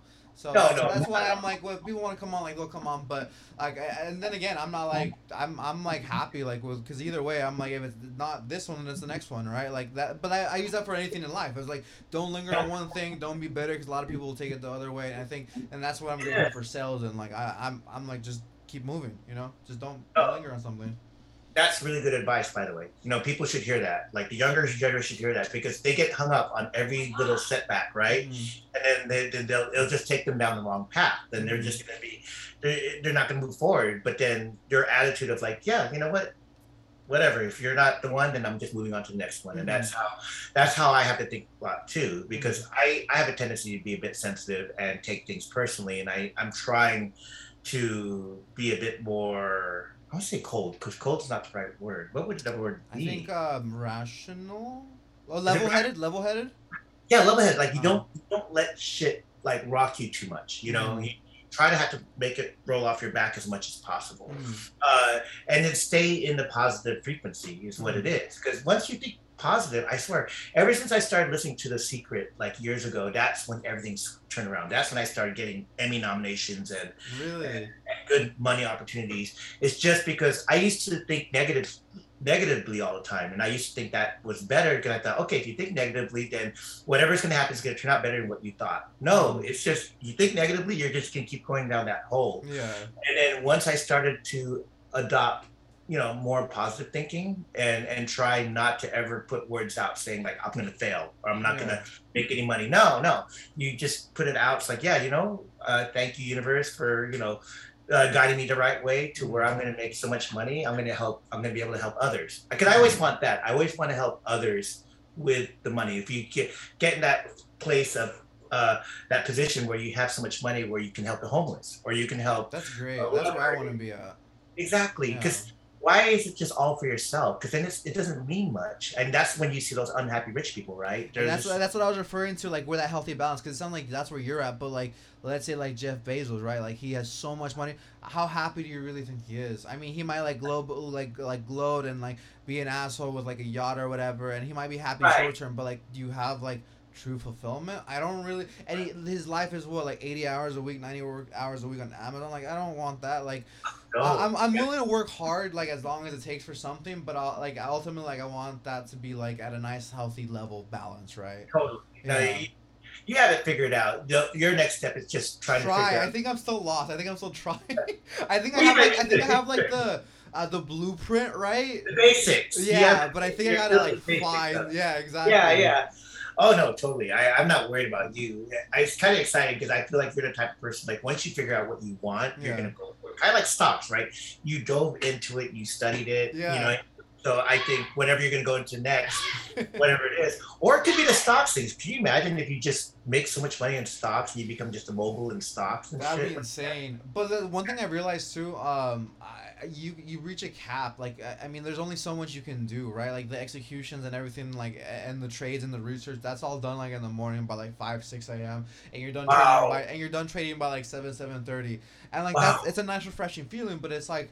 Like I, I hate saying this because like it sounds like a little like ungrateful, but it's like well like now what you know like I'm not happy like I'm like I this is what I to do, but like now what? Like I should. I need another passion. I need another business, something, right? And I think that's the gap that I'm trying to fill. But also, like I also understand that, like with same thing with stocks, right? Like you can't do anything without risk. And I think the risk of something else, like offsetting everything, and like that that it's the there's a saying it's called um, paralysis by analysis, and I think that's where I'm at right now. Yeah, Really? Yeah, a little, a little What- bit truthfully, yeah. What- I what's wish that- I wasn't, that- but sometimes. but but like you were saying though, like I do know that myself very well. When I go into something, I go, I- I'm either all in or I'm all out. And I and I, I'm not quick to give out because if not, I would have given up on the stock thing because that that shit was Hey, defeating for so long until I got the knack of it. But it's like, yeah, like, I'll, but I'll I'll go like full blown into something to like kind of where I'm at right now, right? Like I I went full like deep dive into that just so that way it could be easy to do like to make a few hundred bucks here and there right? Like and then it's like it's nice. It's a it's a, it's a bonus almost. And then, and then i have all this free time and that's what i wanted but i'm also like there's too much free time now. And i'm like that's a blessing but it's like fuck. That's that's cool. I like that though, because do you ever get scared like, yeah, because you don't want to be totally complacent, right? yes Yeah, that's that yes Yeah. ah, i think that's where i'm like yeah yeah yeah, yeah, yeah. I think this I still new gives you challenge. an extra drive. Yes, yeah, Yeah. and I think that's the thing. And you're again, you're young, and then who knows where you, where your uh, career or everything's gonna take you, like Yeah. within the next twenty years. It's gonna be crazy when you think about it, right? hmm and you you- yeah, because you have a good, real great base now. You know, so Mhm. imagine you in twenty years. You know, I don't know.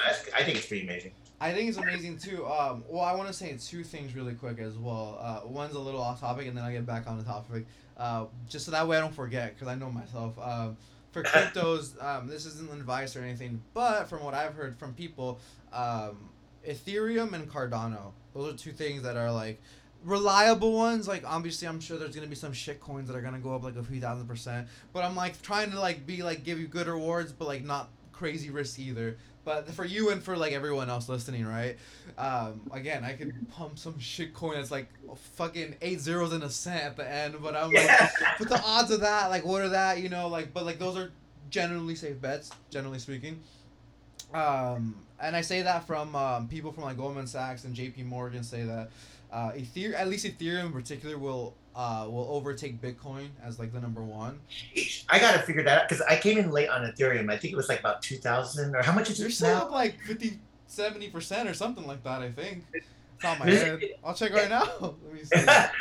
okay, check it because I do have some Ethereum, but not much. It's at 3,500. So you're like still 50, 60 percent, something like that. Seven or even 70 percent. I, I'm my math's off, but it's somewhere in there. Yeah. God, you know what? I you're uh, I keep hearing about Ethereum, and I did get some, but not much because I was concentrating more on Doge and. That's uh, where I'm still at personally. Like, like that's that's I, I take more risks and I assume that, but that's where I would put my money if you guys want to take it for what it is. But yeah. Yeah, yeah, Yeah. No, but you're right about Ethereum though. Like, what happens if it does get to the fifty-five thousand, like, Mhm. like, like Bitcoin, right? Yeah. Uh, whatever it is right now. Imagine, you know. So it, it is something worth looking into, and at least, you know, again, what I need to start doing is like what I was doing before when I suddenly got into stocks was I would put like two hundred dollars down here or two hundred dollars down That's there. the way to do it. kind of like just you know not just put big chunks of like Yeah. ten thousand here, just like you know uh, Plus, there's gamble. a thing called dollar uh, dollar cost averaging too, because it's like if you put everything all in one go, right? Uh, Mhm. you never you're never gonna time the market. You're never gonna get the right price, right? right. And then on top of that, your emotional state when you're in that position, you're, gonna, you're always gonna be like obsessing over if you put it all in like a huge amount in one go, right? Because that Right. that that that is what it is, and like you're stuck at this price. But if you're dollar Yeah. cost averaging, you kind of don't care. and You lose emotional attachment to that money, and you keep Right. going up and down the waves, and you're not like freaking out like, oh, it could have gone in this price, like like me wishing I added more, right? Like if you continually add, there's much less stress on you emotionally, and that's a huge thing that. I'm big on now too. I don't want to take on trades that'll uh, like cause there's been I've had crazy swings like before, Wow. and now I'm like I don't even want that anymore. I want to age just. Is it, is it like, stressful? Is it that stressful? Oh stressful? yeah, oh yeah. There's been mornings where like I'm like I don't want to get out of bed, I don't want to eat, Right. like like I on don't the bad days. press the app. Right. I don't want to look at it right, and see red. You know. And then and then there are days where like I'm on top of the world. I'm like I don't like I don't like both ends of the spectrum. I'm like that brings out like the emotional side of of you, right? And the, and the thing with, Right. with um, New York and Wall Street, they understand that very well, so they take advantage of those emotional traders, and that's how they become profitable. They manipulate our human. Uh, characteristics into their own benefit, and that's extremely smart, but evil, I guess. But yeah, so yeah, you have to be aware of that, and if you can take the emotion out of it, that's when you can truly become a profitable trader. In short, I, I, I feel that. I feel that because I feel good about it. Like people are like, "Are you sure you put all that money in?" Because they'll see how much I put in. Hmm. I go, "Yeah, but this is over time. It wasn't. I didn't put like five thousand dollars like one pop. It's like I was doing two hundred here, two hundred there, and it just started to build. Like Yeah. I don't know what to tell you, but yeah, I totally get that. I totally get the whole like just take the emotion out because I'm a very emotional person, and it, it, I was always stressing out about that. and I would have an ulcer, right? Like I would have panic attacks, you know. So Mhm. I don't want that. I like what you're saying. I, I'm gonna do the whole where I, even after we get off the phone today, I'm gonna put like maybe a hundred or two hundred on something just because you know we Yeah. I just yeah you know whatever you know I'm not I, gonna miss I think I'm probably gonna add some in the Shiba Inu personally. Uh, Yeah. Oh, I do have like, I have like the hundred or two hundred bucks, but like my core position in crypto land is Doge. But I don't know. I I, I just cause uh. I don't know, like during the fourth quarter, right? Like I was mentioning earlier, even the shit coins generally skyrocket as well. I, I call them shit coins just because like they're not even a penny, right? I, I and I call like Right. like not even to be just be demeaning, just because like the validity validity of the the crypto in itself and like the demand, right? The demand's not that Yeah. high. That, that that's it's just like a it's like a trader thing. Uh, sorry, yeah the yeah people I listening and everything. I don't mean it in like in a bad way, but and I also and I guess the risk too is another reason why I call it that. But um, but yeah, so I mean, it's just um, I mean, like a few hundred bucks wouldn't kill you, like anyone, right? Like, like, who cares? You would have spent it going out. You would have spent it like whatever. It's like why not potentially risk it for your future, right? Who cares? Oh It's my either, God, It's yeah. either nothing or potentially something, and even best case everything, right? Like Can you imagine if like you go back and like it suddenly like hits and you're like God I wish I would have put in mm, 200 300 I, I right now I think for Shib I had about I want to say 500 or a thousand. I forgot which one I did, but yeah, that and telco. We, I, we, uh, it, was a great learning experience because I had no clue that you had to buy those with different currencies. You know, you had yeah, like you have to get like Ethereum oh and convert it. Yeah. I think through. Coinbase you can just buy it directly now. Um, Shiba Oh. Inu. I believe. I, I double checked that, but I'm pretty sure you can now. Um, Coinbase. Oh my god, you're you're you're getting me excited again. I, I gotta start looking again. Yeah. But what I do though, honestly, is I leave it alone because I Smart. keep when yeah. And what happens is like I think if I keep looking, then I'll stress. But if I someone when I'm waiting for okay, so here's what I'm gonna try to manifest. I'm gonna manifest my friend Drea because she went to, she did the same thing too Mm. uh, with me with Shib and Telcoin. I'm I'm waiting for her to give me that call. okay.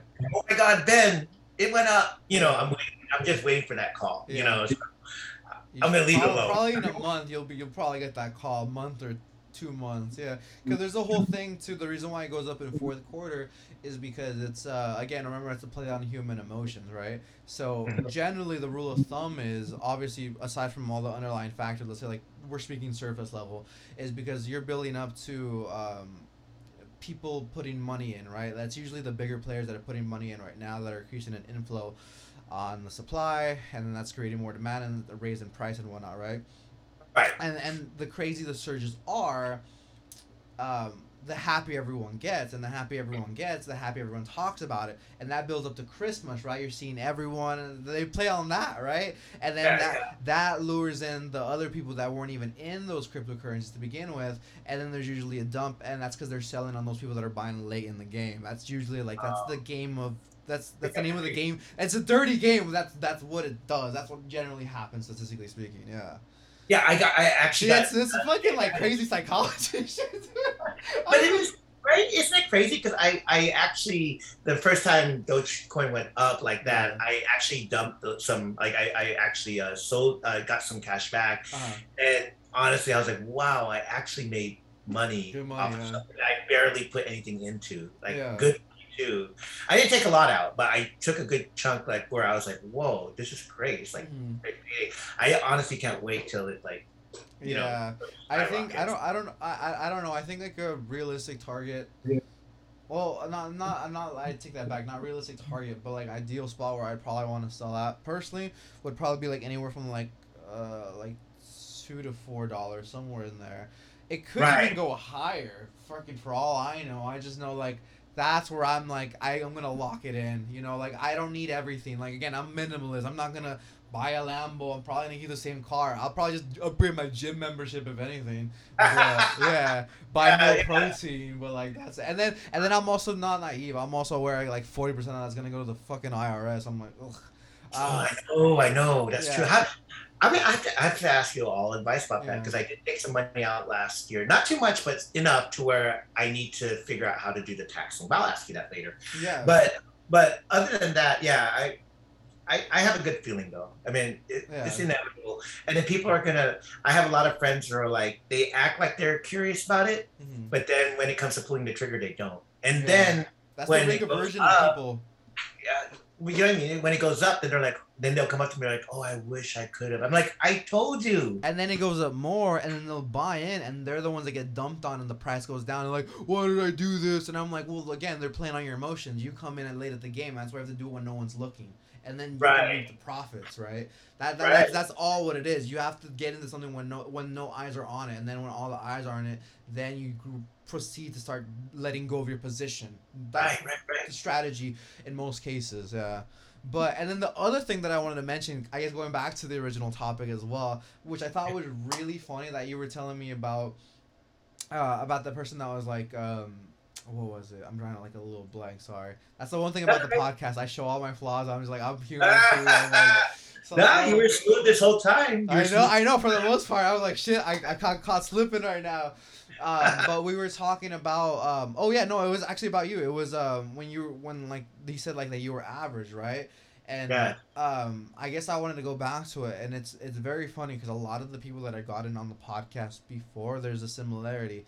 A lot of people that go the traditional route are bound by the traditional rules of the game And the people that don't go into that game are usually the outliers and find their own path. And, and when you can find your own path, that's when the real opportunities arise. And that's how you get determined from the, the crop of the cream, right? You get picked out, and then they don't because they're molded into something you're not. I think that's really cool. That was a cool observation I made earlier. And that applies to like almost everything. Yeah. I know. I love that. I love that because it's true. Like when we forge our own path, like for us to even go on Clubhouse, because Mhm. again, most of my friends aren't on Clubhouse. They Mhm. they don't have the like a lot of them just don't think it's going to benefit them, but. And then they're looking at me and all my posts. I'm like, the only way I'm going to get this far is when I do something like what you said. Like, you have to have some risk. You have to also put yourself out there and meet as many good people as you can. Especially smarter people than you that can help you with whatever you like say with you with stocks. Yeah. Sheesh, I'm gonna start asking you about Oh, that. you're fine. I'll be the stop. yeah. but you know what I mean? It's like, yeah, it's like you have to put yourself out there. You Mhm. have to do the risk. It's, it's, it's like the stocks thing. Like what how are you gonna get ahead if you don't do be a little risky, right? And that's how I feel with this. Now with all the opportunity that's happening with me right now, which I Mhm. didn't have last year, even though I was Emmy nominated how many times, right? Five by last year. Mhm. I never had this much opportunity until I threw myself out there and met so many like good people in the industry, like you. I, I consider you in the industry, but it's just good to just keep meeting these people because you never know who's that person that's going to take you to the next level. That's and I true. always, and I always think that about my boss, Yeah. Darla. If I didn't go to the Christmas party, would I even be here? No. That's crazy. That's crazy how life works, like you were mentioning earlier. That's mm-hmm. crazy. Right? If I didn't take that interview, if I didn't take that interview, Yeah. right? What if I didn't? Because I'm like infomercial. But back then, I was excited to get in any part of the industry. I'm that person. Like a lot of younger kids now want to be at the top right away because they see how people have been succeeding now. But no, I enjoy. up, right? Yes, but I'm, I like just learning from the bottom up. Me And- too, and that's what I think it's because uh, I think it's the instant gratification thing that a lot of people have, and that's one thing that like I've been like focusing like on like delay, and I'm like doesn't matter. I'm like uh, if you get that instant gratification, like when- at the end of the day, also a big thing is like what kind of human do you become at the end of that, right? Exactly. You're right. And, and and it's that thing that you said. Now what? Right? Okay, you got the freaking. You don't even have the fulfillment. It's short term. It's all short term. Right, and it doesn't feel good either because you don't know the ups and downs. Like if it's Mhm. just straight up, you're like, and then you get it, and then then where? Where do you go from there? You know. So I uh, I do like that idea of learning from the bottom up, learning from mistakes, and um, just enjoying the process. Because a lot of uh, younger people sometimes don't enjoy the process because they have their eye on the prize of like, oh, I want to be here already. It's like Mhm. no, enjoy learning about these Yeah. uh, things along the way, you know, and that's what I did. And uh, right, and also too, and you'll figure, you'll you'll look, you'll you'll say this. But remember this conversation. Mhm. You're gonna look at your maybe when I'm like 70, right, and then you're you're like uh, 40s or something. Oh man. You're gonna tell it me. takes me out then. when I'm 40, I'm like, God damn it. No, you're gonna turn to me and you're gonna go, "Oh my God, where did the time go?" Because the time, I still remember being that 25 year old and being excited and not knowing which way I was gonna go. I was just kind of riding the wave, Mhm. and that's what you're doing right now. But watch, I bet you when you're when you turn 40, you're gonna be like, "Shit, how did the time go by so fast?" Yeah, and then You there's a, there's two there's two things that I want to bring up too, which is really funny. Um, uh, one thing that I, I got an advice from somebody on the podcast was like, um, I I still I just I still feel like, uh, like a teenager or a kid in just a grown up's body. That was really cool. That was interesting. I love that too, and I love like if you don't lose that, you know, because then Cause that's a big thing. I never Yeah. want to lose that. I want to. I never. No, I don't want to do that. Cause then it's like you you become so cold and so bitter. Then like, what's the point of life at that point? You know. Exactly, exactly. Life is not enjoyable after that, Mm. you know. And it's a struggle too, because sometimes you know, sometimes you get knocked down where you start to not feel that way. You start to lose that little kid in you. Uh, I I struggle with that a lot, but I but lately, especially again, I've been just it's just one after the other. These these things keep falling into my lap, and again, your interview fell into my lap. I'm like, Mm. oh wow, this is awesome. I, I was like bragging to everyone. I go, hey, I'm gonna be in a podcast soon. And They're like, what? Yeah. you know, like uh, stuff like that because no one ever asked me before, and Mhm. I take I anytime someone like like you will ask me, I'm like, fuck yeah, I'll do it. Yeah. You know, that, that- I'm grateful for that. I'm grateful that you actually either consider me, but it's just like when is this thing gonna end too? You never, you know, it's just you, just never, know. It's like it's crazy the roller coaster that life brings you on. There's also another saying that I wanted to bring up too, there was Yeah. uh, that somebody else told me as well was um, uh, what was it? It was like it was like a few months ago, but they said that um, the climb to the mountain is more enjoyable than reaching the peak. Right. Yeah. It's true. And when you think about it too, because every time I do get to the top, See, all I- these quotes too is why I feel like I'm an old fucking person. Yeah, I right? mean, like I'm, a, I, I'm an old person and a young person. Yeah. I think I'm the But- opposite. I like that though. I like that fact that you have that in you. You know what I mean? It's Yeah. like you're you're grounded. You know, you're not like going nuts or crazy and and unsure. You know, I Mhm. mean, you have a plan. I mean, you, you know, I I don't know. I I like that. I wish I was that composed at your age. I wasn't. I was more just crazy party. I, I think I had a little bit of that for like a year or two, and then like it died off real fast. And I, I'm glad it didn't like last, because I know a lot of people that like are still like that, Oh right? God. Like I'm about to be like 27 in December, and like a lot of people that like I know are like like they're not like healthy, like like I know. all, like I they don't look recognizable. I'm like, fuck. I'm like, because I still want to take care of myself, right? Like, I'll drink and I'll enjoy life, like, because I also don't want to cut it off. I don't want to be a tight ass either. But like, I'm also not gonna go off the fucking rails either. And I did do that for a little bit. Oh my god, but when I started fucking COVID or when COVID started, I was like 260 pounds. I lost like fucking 80 pounds. Wait, really? Yeah. Cause, I didn't know that. Cause I, I lost well cause uh um cause I had gained so much like boost fat because I didn't give a shit yeah and like yeah like I was like okay I can't have this anymore. Now I'm trying to build like I'm trying to get a little more weight because I'm trying to build size but like during the whole thing I lost like a shit ton of weight because I was like it's not good and yeah this is the that was the second time I had to do it. The first time I had to do that was when I was um 14 and I and I weighed more than I did when I was 14 um than I do right now. I was like 250. I went down to like 160. Yeah. You went down to 160? Yeah, when I was in yeah, yeah that's so I had to do that twice. I had because uh, my metabolism's never been the fastest, but I'm like no excuses. Let's go. Oh no, I you think see, that's why I'm obsessed with the gym too. On top of that, well, that's what I see about you. It's like you when you set your mind to something, you do it. yeah. right? And so, no, that's awesome. Sheesh. I mean, you're almost my height, my weight, you know, because I'm, I think I'm 154, Mhm. but I was 170 for a while, you know. Well, I now, now I'm, I'm 200, but I'm like I'm I'm 5'11, so I don't I don't know like Yeah. That's perfect, actually, Mhm. because 5'11, come on, you're way taller than me. I'm like 5'6, you know, so it's like, yeah, you, I think you got the perfect weight. I'm very but- glad I wasn't like the typical like short Mexican. I don't know where I had that growth spurt because my mom, my dad, my uncles, they're all like five three, five four. I'm like, like it's a whole traditional like Mexican thing. I'm like, thank God, maybe the milk in the U.S. I don't, cause yeah, they're all from Mexico. Like none of them are from here. I'm the first generation here. Thank God for them. Thank God for that. I think that's another thing like that keeps me like driven a little bit. You know.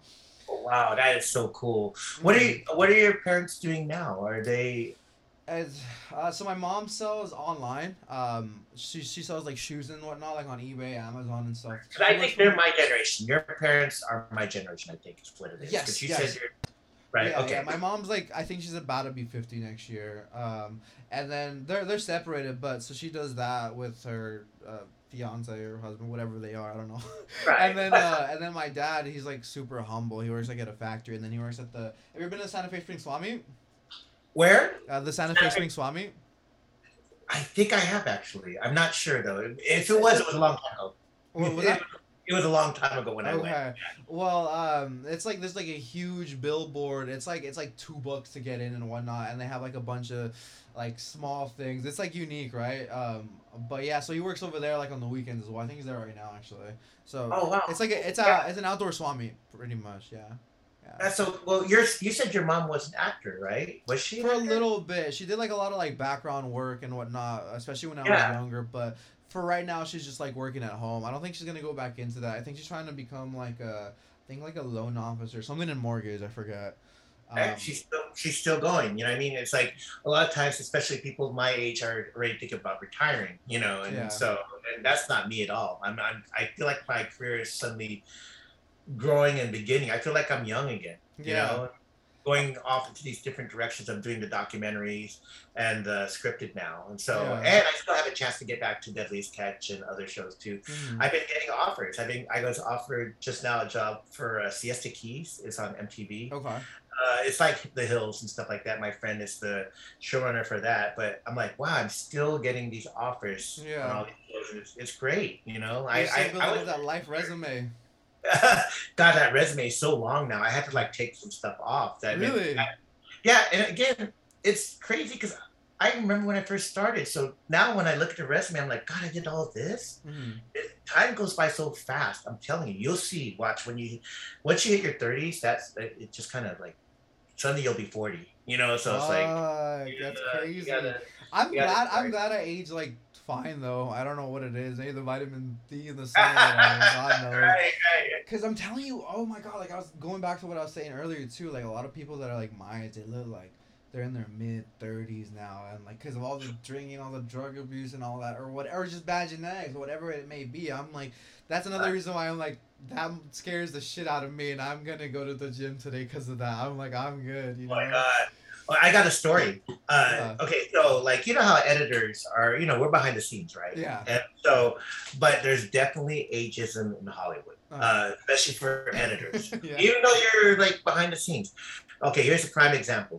Uh, I uh, few years ago, uh, when I got my first nomination for the Emmys, I wound up going to a Kinkos to get something uh, copied or sent. Right, it was just some business thing, and I was standing in line, and I'm looking ahead of me at the cashier. Mm. The cashier was the editor that hired me for the infomercial. Oh shit. And I stood there and I wanted to leave because I was like, oh shit. For Yeah. one, we're, we're friends on Facebook. So he, he sees my Emmy post and and, the stuff. work, yeah, yeah. Yeah, and so I'm like, but it was too late. He saw me. I'm like, oh man. And so then I went up there and gave my my stuff, and I just said, Ed, what happened? Mm. And he said, yeah, no one wants to hire me because I look like a grandpa. I'm old, you know. What?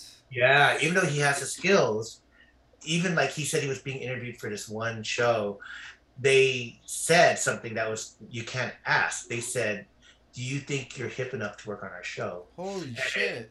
Ed just said, "Hey, you can't say that." And then they said, "Okay, interview done." They they they just stopped the interview. Whoa. Yeah, and so even like the editor of the Goonies, I think it was Goonies. Uh, uh, I because I'm in ACE, uh, uh, American Cinema Editors. That's how I get to add the ACE after my name. Uh, they uh, she came up to me. She said, "Take your birthday off off of IMDb. You know, it's that site where it shows all the shows that you've been part of. It also has your birthday." She said, "Take it off because they're going to use that against you in the future." And Oh, is that why people talk about ageism? Yeah, I'm telling you they Oh. they they will use anything and everything. Like if if I give a hint that I'm like really the age that I am, I mean I've been saying it, but then when they see me walk into a room, they'll say, "Oh no, he he's not old." You know what I mean? Mm. It definitely is.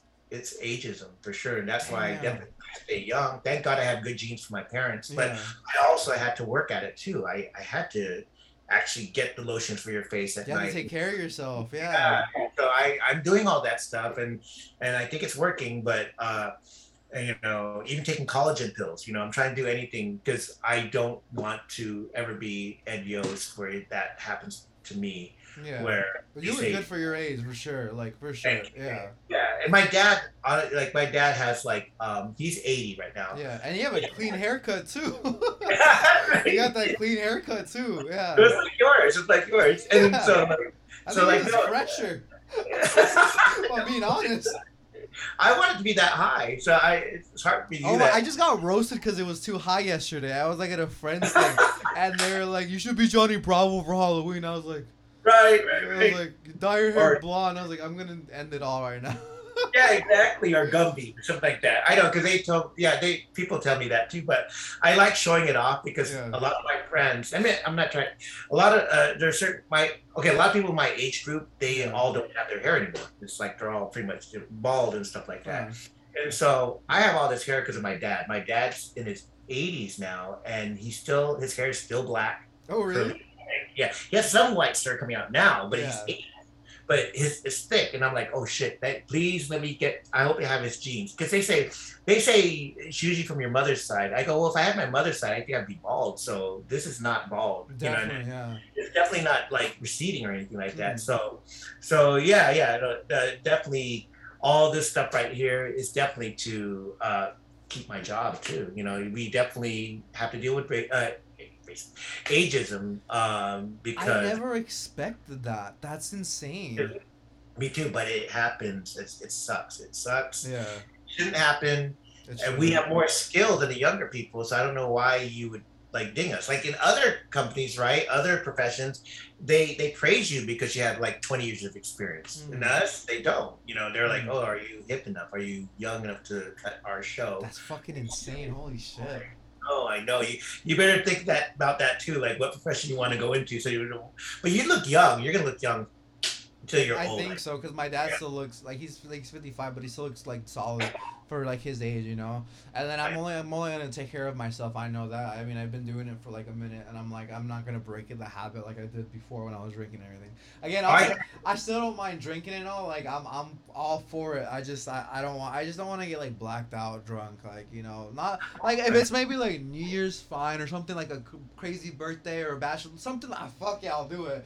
But with your good friends, right? With your good friends, like I do it with the people I trust, right? Yes, like yeah. know me already and know if I go if I if I pass out, they're not going to judge. You know, it's like yeah. that type of thing because we all came up from the same thing. Yeah. I have a good group of friends, but yeah, I'm like you. I don't want to get blackout drunk. Also, too, because of I my body can't recover as fast as before. I could recover really fast before. Mm-hmm. I'm still good. They, they say I have a the a liver of gold because I'm the type that they say I'm the type of person that can almost outdrink everyone, yeah. and then when the next morning I'm fine. Like they're like, "You're not hungover." I go, "The only thing I am is dehydrated." But yeah, yeah what the hell? Yeah, I know. I don't know how long that's gonna last. So I, I, I, I take good. I, I think you're solid. I take milk thistle a lot. You know that that that herb that's uh, good for your uh, liver. So I think that. What, what do you think? Milk, milk thistle. Okay. Yeah, look it up because uh, if you take that, I, I, at least take it every night. Uh, I think it helps your liver. What you know, helps help. me, I because I'm already feeling the effect after like like like the like I feel already hungover like after like five shots, right? I'm like, damn it, it's hitting me already. so what I do um to like kind of try to alleviate that is. Uh, I'm a pussy. I, I, I do. I don't tell anyone. But uh, have, have you you tried liquid IV? Oh, no. What is that? Um, it's like just like a packet, but it's like it, it'll like hydrate the hell out of you. I'll take one before I drink. Well, aside from like a gallon of water too, I'll do that. Um, That's smart. Yeah, I'll tell you, I'm, I'm an old man. I, I prepare and everything. I do that. You have to deliver a goal. I don't think you have to. I, I do not have that. I have the rustiest liver apparently, and um, and then I'll do a, a liquid IV before I knock out as well. And usually that'll leave me pretty solid like overall. I think I know what you're talking about because I get something different. I think it's like in a little bottle, mm-hmm. uh, and it's like I get it. I remember I saw it in Vegas first, but I see it a lot in CVS. Mm-hmm. It's definitely something that you take before you drink, so you don't get you don't get uh, hungover, right? I, I sometimes I do that, but now I purposely don't try to drink that much to get blackout drunk. You know what I mean? Because yeah. that's not the purpose anymore. You know, the purpose is just to have fun, get get like a nice mm-hmm. buzz, and just hang out. You know, yeah. I, I that. You know. Yeah, then get sleepy and just knock out. It's like peace. I'm clocking out for the night, guys. have you have you had the um the actual like I said liquid IV, but it just reminded me of uh, Vegas. Have you had the um the actual um what is it called like the injections that like replenish like your hydration and all that? They have a whole section I think in a certain um, hotel. I, I forget which hotel. I don't know what it is. I did the one where I go to uh, my my GI doctor, but she does other things.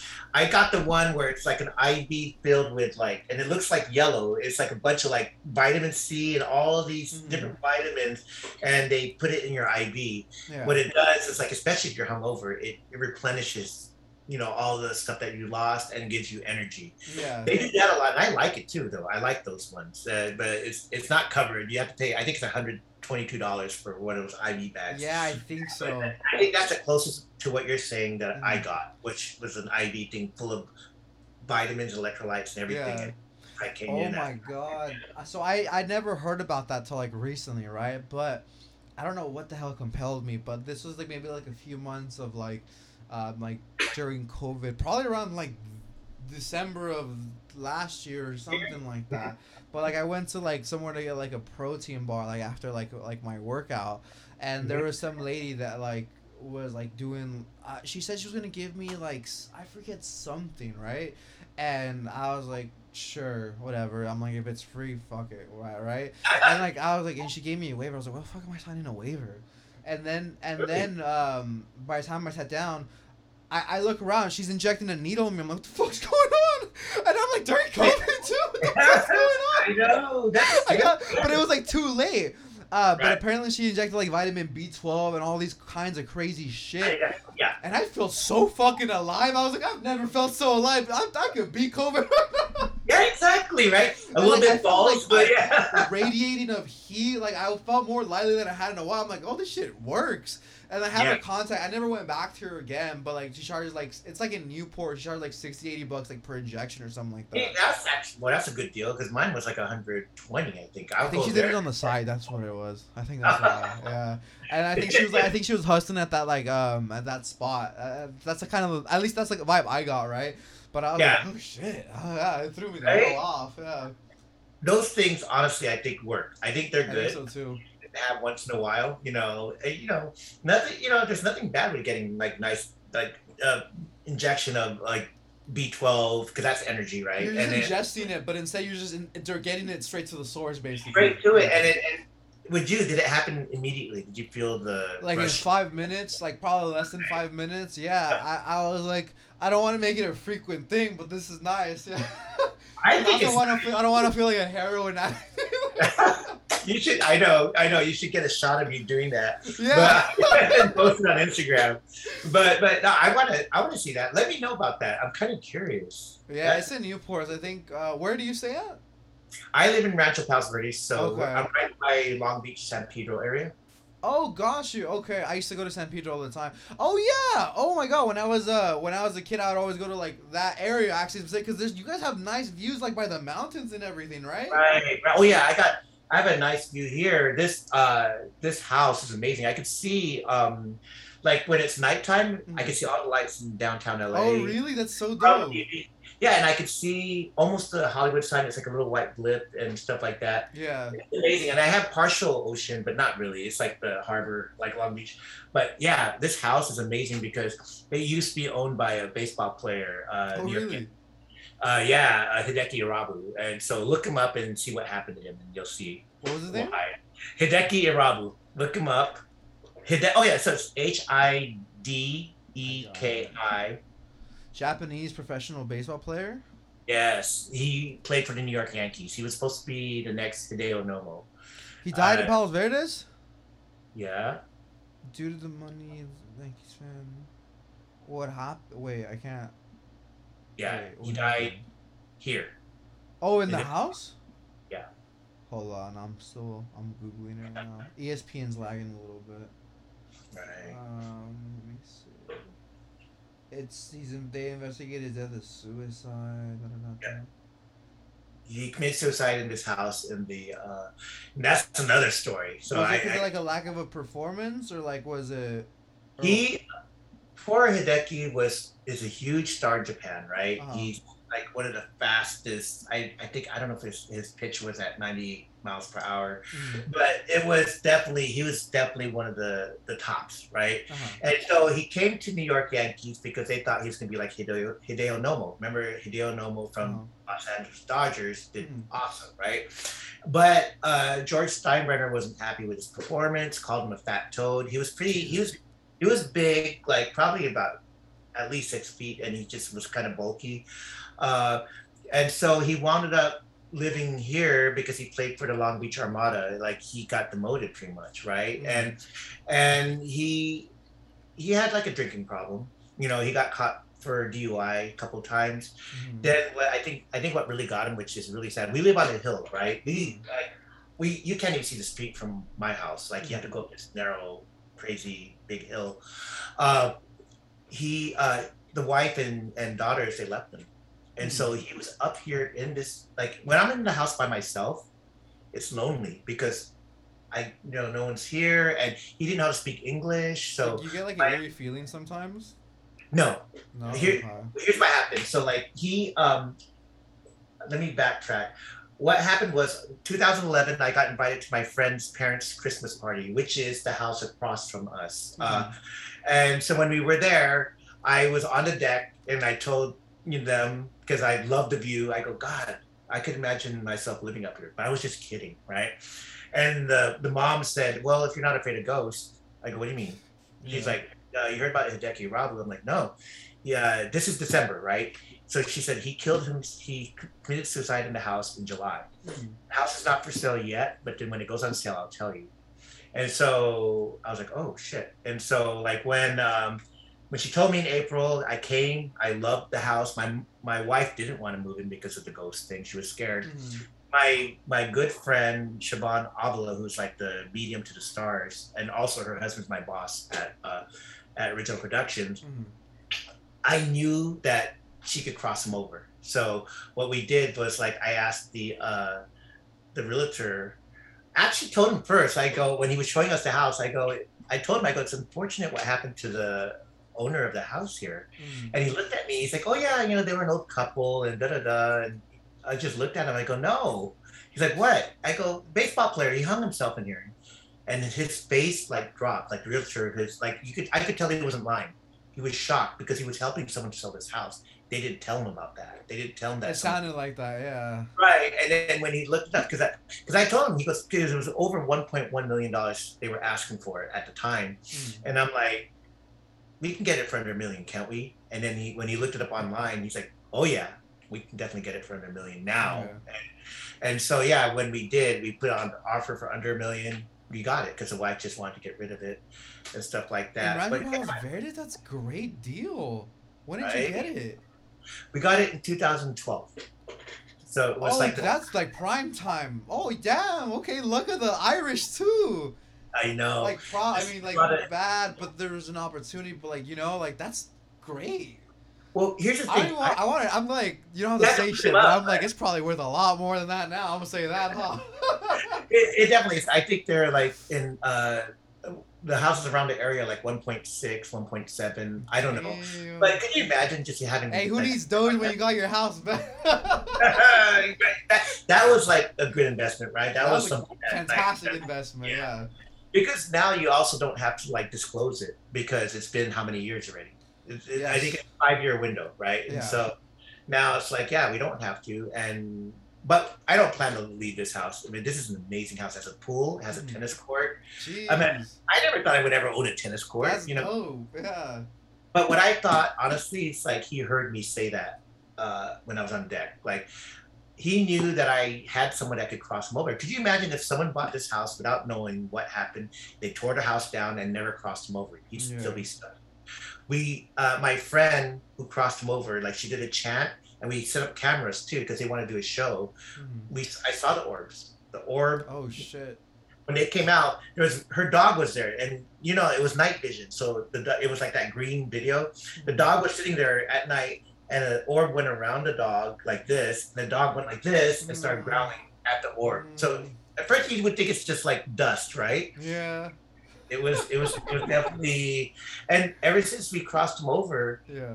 the house used to feel cold. Cold when you walked in.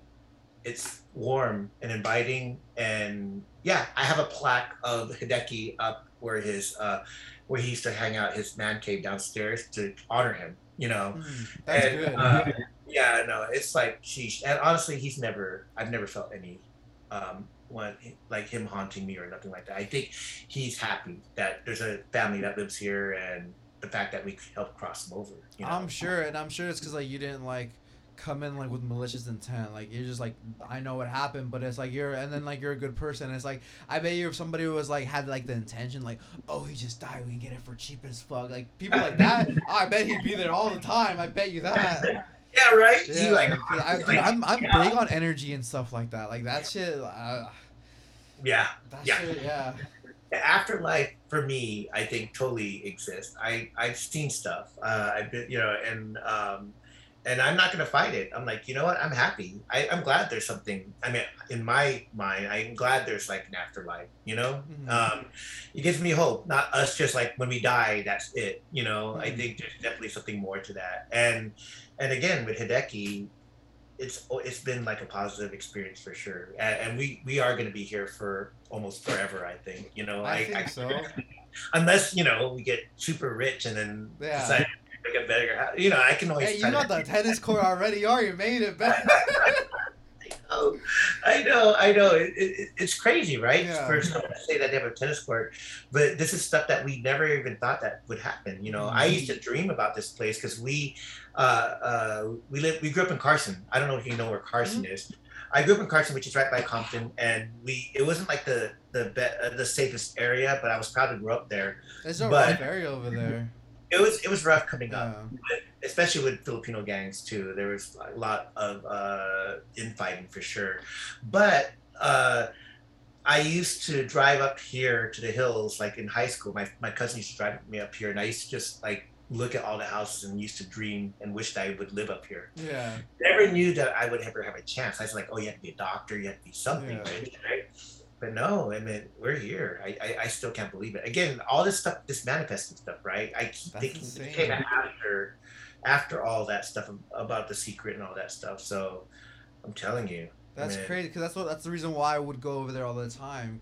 Particularly just to kind of like, again, I'm like an old man at heart, but like I would just go and like kind of envision that like myself, like in like nice neighborhoods and stuff like that, right? Totally. Like it's just it's just a vibe. It's just it's just and then it just comes to fruition because I like I here's Mike what I think. I'm like your subconscious to some extent can gravitate towards that and then it'll convert your actions into leading you into something like that, right? I just think it's weird how that whole thing turns.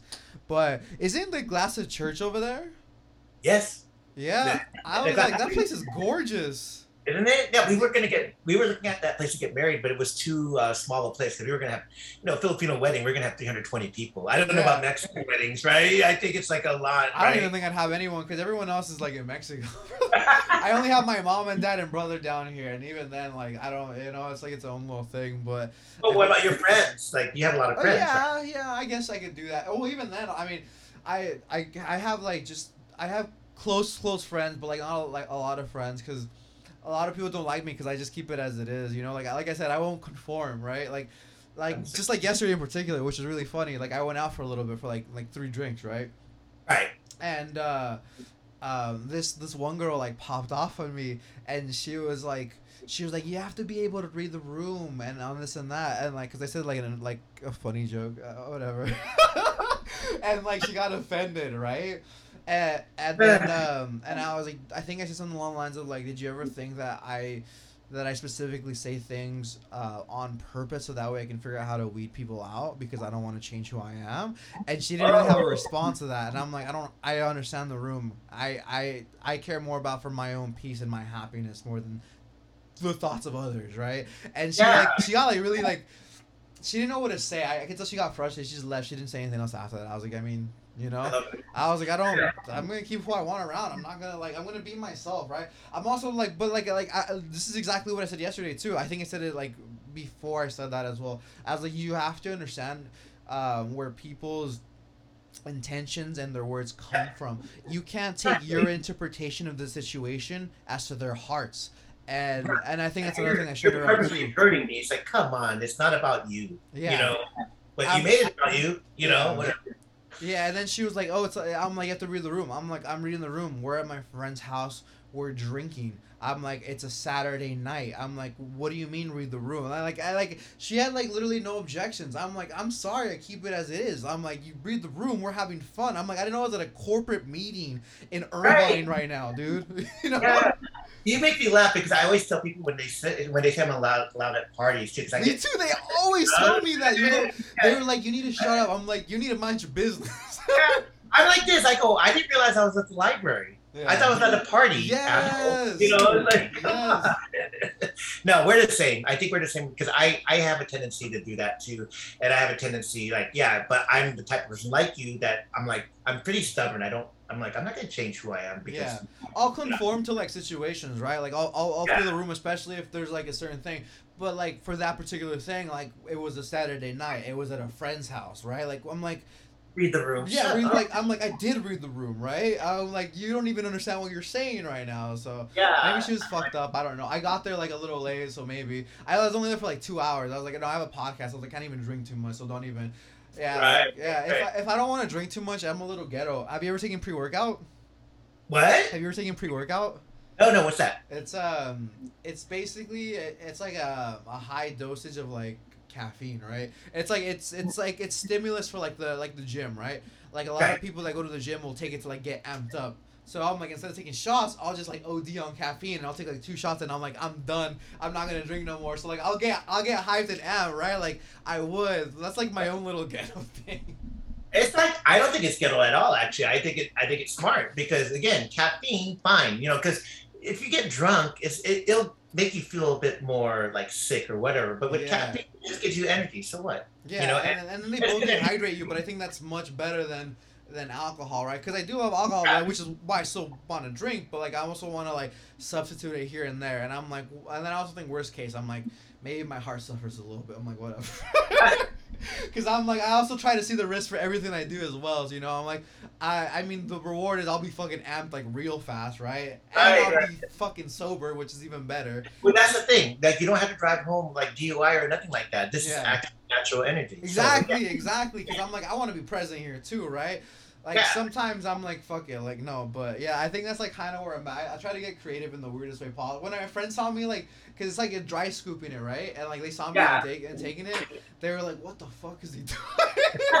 like drugs, right? Is that Yeah. cocaine? I'm like, well, what's better, caffeine or alcohol? And I'm like, just because you don't see it from this perspective, you know. But like, I mean, fuck. For all I know, that's worse. I don't know. I'm just taking my own like guess, right? There's no research done on that.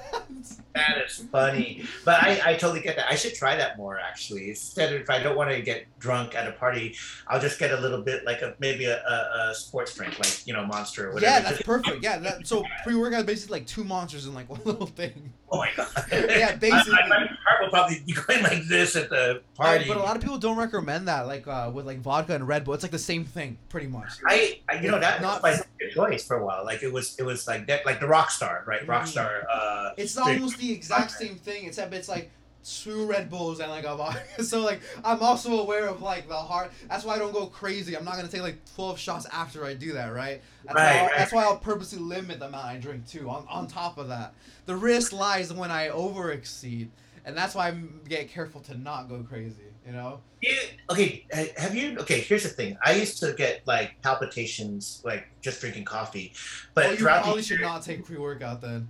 but but throughout the years, I suddenly start to drink coffee to work, right, to stay up, and I and for that day's catch, I would almost be working 24 hours Yeah. a day because I'm trying to like catch up, but. Uh, for some reason, my heart got used to it because now I don't even get palpitations. It's kind of Oh, weird. that's crazy. I don't even get crazy or. I'm more, I'm alert. I'm just like this. I'm fine. Like Mm. this whole thing right here, I'm okay. But I, I'm just curious about that. I, I need to do more research because people are worried. They're like, oh no, your heart. But I go, why does my heart feel like it's not, it feels calm. I feel grounded. I don't, Oh, I know my body got used to it, but I don't, it had to have, yeah. I don't know if that's healthy or not. You know, it's kind If of a, anything, I'd probably like ease into it. Because Yeah. a, lot, a lot of the pre workouts, they have different stimulus and all this and that. So, like, it's not like one size fits all because there's like hundreds of brands. But, like, I, I'm whatever you pick, I'd probably start with like like half a scoop because that's probably the equivalent like, of one cup of coffee and then like go up gradually. Yeah, yeah, anything, whatever. right? Yeah. that would be good. No, I, I uh, definitely when it comes to editing, because sometimes you know I, I'm just tired and I need that little pick me up, you know, Yeah. to get to be creative. But, uh, but yeah, no, no. Can you try I, this. Uh, this money challenge.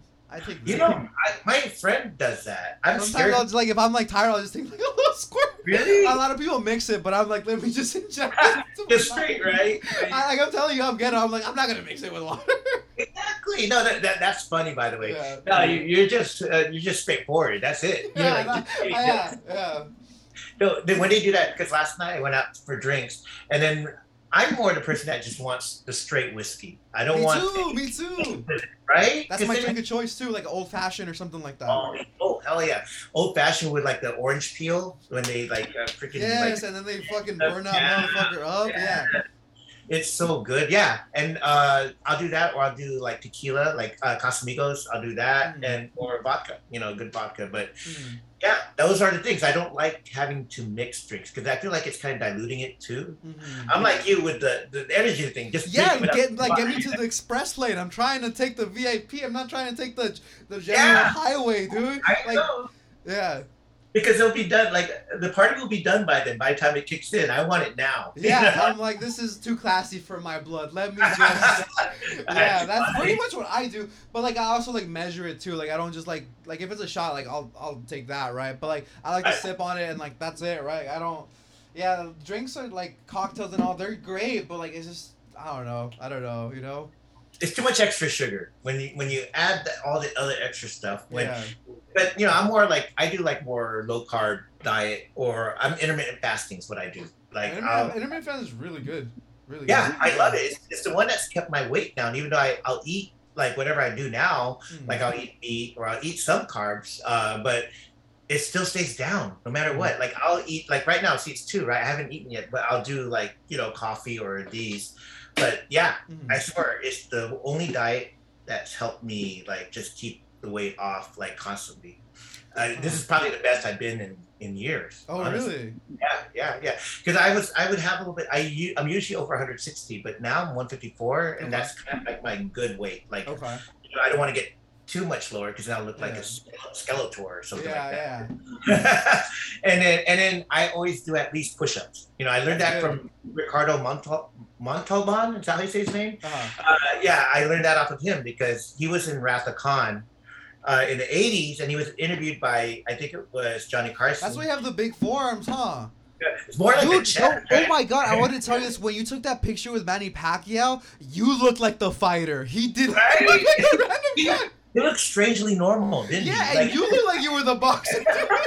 was funny. I remember I saw that, I was like, damn, he ben's Jack, dude.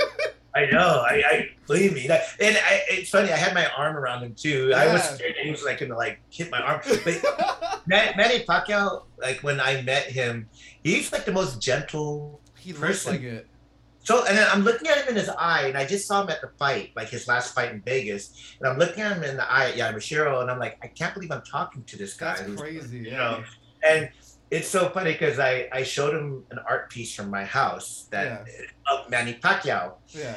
but I didn't want to let him know it was hanging over the bathroom downstairs. So like when you take a leak, Yeah. if you're you're facing him, you're just kind of looking at him while you're peeing.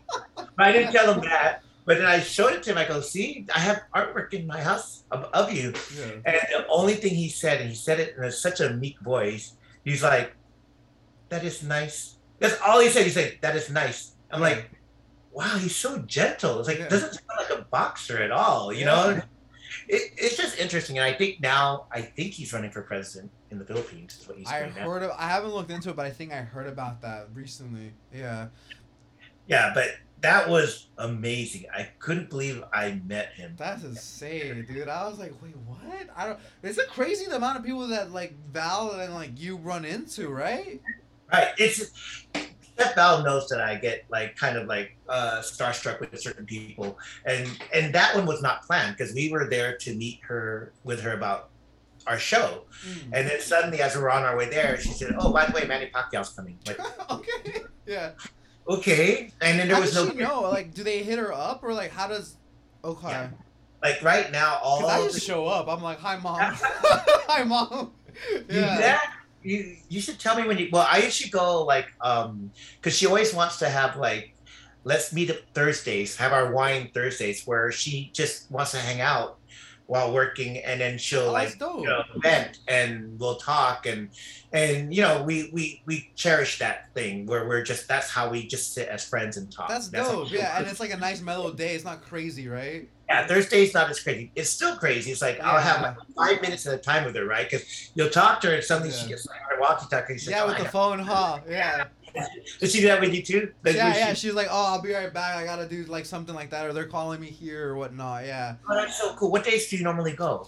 I don't have like a specific like days in particular. I kind of just like show up when I do. Like I'm spont. I I again I'm I'm an introvert by, by nature. So like it's like whenever like I'm feeling out of my show, I'm like I guess like if there's a reservation or something like available, I'll, I'll do that. Do you kind of just show up or do you do you, I usually make reservations, but or, or do you just like just come and get like a table? How does that? What I do is because especially if she's requesting me, I just drive up. Mhm. I tell the and the valet people know me already, so they don't need to give me a ticket. They're like, "Hey, boss," and Oh like, really? so I'll just walk right in, uh, and and I go straight to the bar. And then I'll have because the bar there's always an empty table at the bar, and that's where Chef Val will wi- meet with me, sit with me, and talk with me. I never make reservations, Yeah. and uh, nah, she's been great. She's she's generous. She's uh, Extremely generous. She works so much, man. I know, I know, and but you know what though, this thing. It's mad props, like mad props. Like she's All the stuff obviously she's, she's got to. It's like if she wants to represent and and be the role model for future women, right? She kind of has to portray and embody that. Like that's that's the role that she wants to take on. That's her purpose, right? Like everyone oh. has her own, and like I respect the hell out of it because I could even Yeah. as a guy or whatever, I could never do that. Like that's why I'm like, and she's she's doing it to set the the, the standard, and I'm like, damn, she's badass, man. No, you're right. She's like she wants to, her main goal a lot, And especially to her husband too. To her Yeah, husband, for- too. Oh yeah, uh, but for for doing the uh, she she wants to tell women that it's never too late because you know how women will sacrifice their careers to ta- to, to raise their child. Mhm. But what happens when they're gone? Then you're just kind of stuck there. Are you just Yeah. going to be housewife at home and not do anything? No, she was like, I want to pursue my dream, and check her out now. Mhm. Now she has a bobblehead that's going I to come saw out. that she was with Gabriel Iglesias. You know what's fucking hilarious? I almost went like out of spontaneous because I'm like I was well, I was gonna go by myself, but I was like, oh, I want to see Gabriel Iglesias. I want to get like because I saw him one time at the Ice Factor, right? He had a thing, and then I was like, oh, I want to see him again. He's it's dope, right? And then like. I didn't go, but like I pull up like Chef Val's story. I was like, "What the fuck? She's with Gabriel Iglesias." I'm like, "How did this even happen?" I was so thrown off, dude. I was like, "That is fucking cool as shit," you know? Right? You know, all the celebrities are reach out there. Like you got uh, Cardi B. There's uh, there's Bruno Mars that was there when we were there, but he was in Oh, the was private room. Yeah, uh, Anderson Paak is one of her friends. Uh, uh, oh yeah, 50 he hooked up with the shoes, right? Yeah. Oh yeah, with the bands. Yeah, Mhm. but I'm just saying, she. Everyone's reaching out to her. She is like the it chef right now. That's insane. Yeah, I, I didn't. I, I yeah. know that she's popular, but I didn't know like that. That's like how people like go through or whatever, you know. Yeah, she got. She's doing a collaboration with Leanne B, one of the influencers. I mean, Yeah. she's. I mean, everyone wants a piece of her for sure. Uh, we're lucky that we met her early enough to where now I, it'd be harder to probably break into her circle because she probably won't trust as many people because like Yeah. everyone's going at her. Yeah. But I think with us, we came at the right time I when so in the too. beginning. and and she sees that we're sincere and uh, and uh, that we're not there to use her or anything like that. Mhm. So yeah, because I don't know, she's just definitely uh, uh, just such a a beacon for our community. You know, she's, She's being a great representation, a Yeah, great yeah. one, yeah. And she- she told me the same thing too. She was like, uh, she was like, I think you caught me at the right time because like now I probably wouldn't be able to, you know, like to to do that. And I was like, really? She's like, yeah, I'm like swamped. I got so much stuff. I this and that. She told me about the documentary you're doing. I was like, damn, son. And yeah, I'm glad I was able to like, create that bond with her. She's like, she's super nice I love that. too. I love that. You, you know, one day, one day we'll we'll go there at the same time. Yeah, And, uh, I mean, whenever you're going like on Thursdays, you could just let me know. I'll, I'll again, more than likely, I probably won't be doing nothing. Like, I mean, if I do anything, I'll be trading in the morning, and then I'll probably be like gym. Yeah. But I'll probably be like available at the night. Like most cases, I am. Like again, most part, I'm just like I'm just at home, man. I'm not really doing anything crazy. I'm I'm happy with a simple life. I'm like, uh, there's something that. I always tell like my friends are that are like, you can you can just go out all the time. I'm like, just because I can doesn't mean I want to. You know, I'm like two different things. pretty amazing. Sheesh. You know, it's interesting because like I was so opposite when I was your age. It's like I, I want I think it was a form of me just trying to get independence away from my parents and Mhm. just go out and, and explore and have fun. Uh, and uh, but again, I could have used a little bit more of being stable, you know, because I I could tell with you like you're planning everything. Like when it comes to your finances, especially, I mm-hmm. think you're gonna have a great goose egg in the end, where when you you get to retire when you want to, you know, you know. Mm-hmm. For me, I feel like I have to keep working until hopefully I can. I mean, we will sell the show, and then that's when we can get For sure. good. But I want to get to a point where my wife doesn't have to work, where I can just pick and choose the the uh, the shows I want to work on, especially meeting people shows, uh, like Recipe for Change or Brown. You know, so yeah. But like I said, I think with you, I think you in the future you're you're going to have your finances because that's very important and that's something important to t- teach the young kids Mm. you know money because they once they get money they'll spend it right away right Mm. And But- I learned on my own, and I think that's because I was, I was in, an, I was in a good position. I think, I think it's, it's funny that you say that because you, I guess like compensated and like to get your independence, right? When I was like, I had a lot of issues like with my dad when I was like fifteen or sixteen, Mhm. so I. I basically moved out during that time when I was like 15. I was still in high school and I moved out Wow. because it was like a really horrible situation at the time. Now our relationship's great, right? But like way back when, it was just like it wasn't ideal or whatever. And then I couldn't move in with my mom or whatever because of certain things. But so I think I got my independence during that time. I think Wow. that's what it was. Like now that I think about it, and then I had to like grow up earlier, and I think I think that's what. And I think that like oh, you know how I joked around like oh, and that's it. It's like the trauma. I don't really consider it to like that level, but I think it's like something like on like the spectrum, right? Like I I was forced to like be at that point, which is why like you know, and I, and then one other thing that I realized is like a lot of people that like are always like at the clubs, right, and whatnot. It's like they're not like too happy with themselves, or they're trying they're, they're there because they want to escape their, chasing their something. reality, or they're chasing like that Yeah. quick high. And I'm Yeah. like I'm big on long term. That short term stuff is cool. Like don't get me wrong, but it's like with anything you have to have it balanced out because if you don't balance out, then you're gonna go down like a downward spiral, and it's gonna turn like the snowball effect, and that's gonna be chaotic for you as a person. And then you won't even be emotionally fulfilled. You'll be broken and battered even more than what you were at that time. You know. Oh, well, no, that you know, you said a lot of really cool things there. I think one of the main things that I want to like uh, latch on to was the part about what happened to you, what uh, you were forced to do. You were forced to grow up fast, but it's one of those things. Okay, so my dad and I, we we uh, don't talk anymore. I I I purposely pushed him out of my life because he was toxic. Right, he was toxic, and uh, but the thing, him being not the best dad in the world to me forced me to be independent right and i think if my if it wasn't like this where i was forced to be independent and just go up strike out on my own and get my own job my own money because he wouldn't really give me anything Mhm. um i don't think i would be the person that i am today Mhm. and i think that's and i almost want to thank him for that in an odd way but Mhm. emotionally he sucked you know I, he sucked as a father but i can't totally hate it because it made me the person who i am today a bit more Mhm. independent you know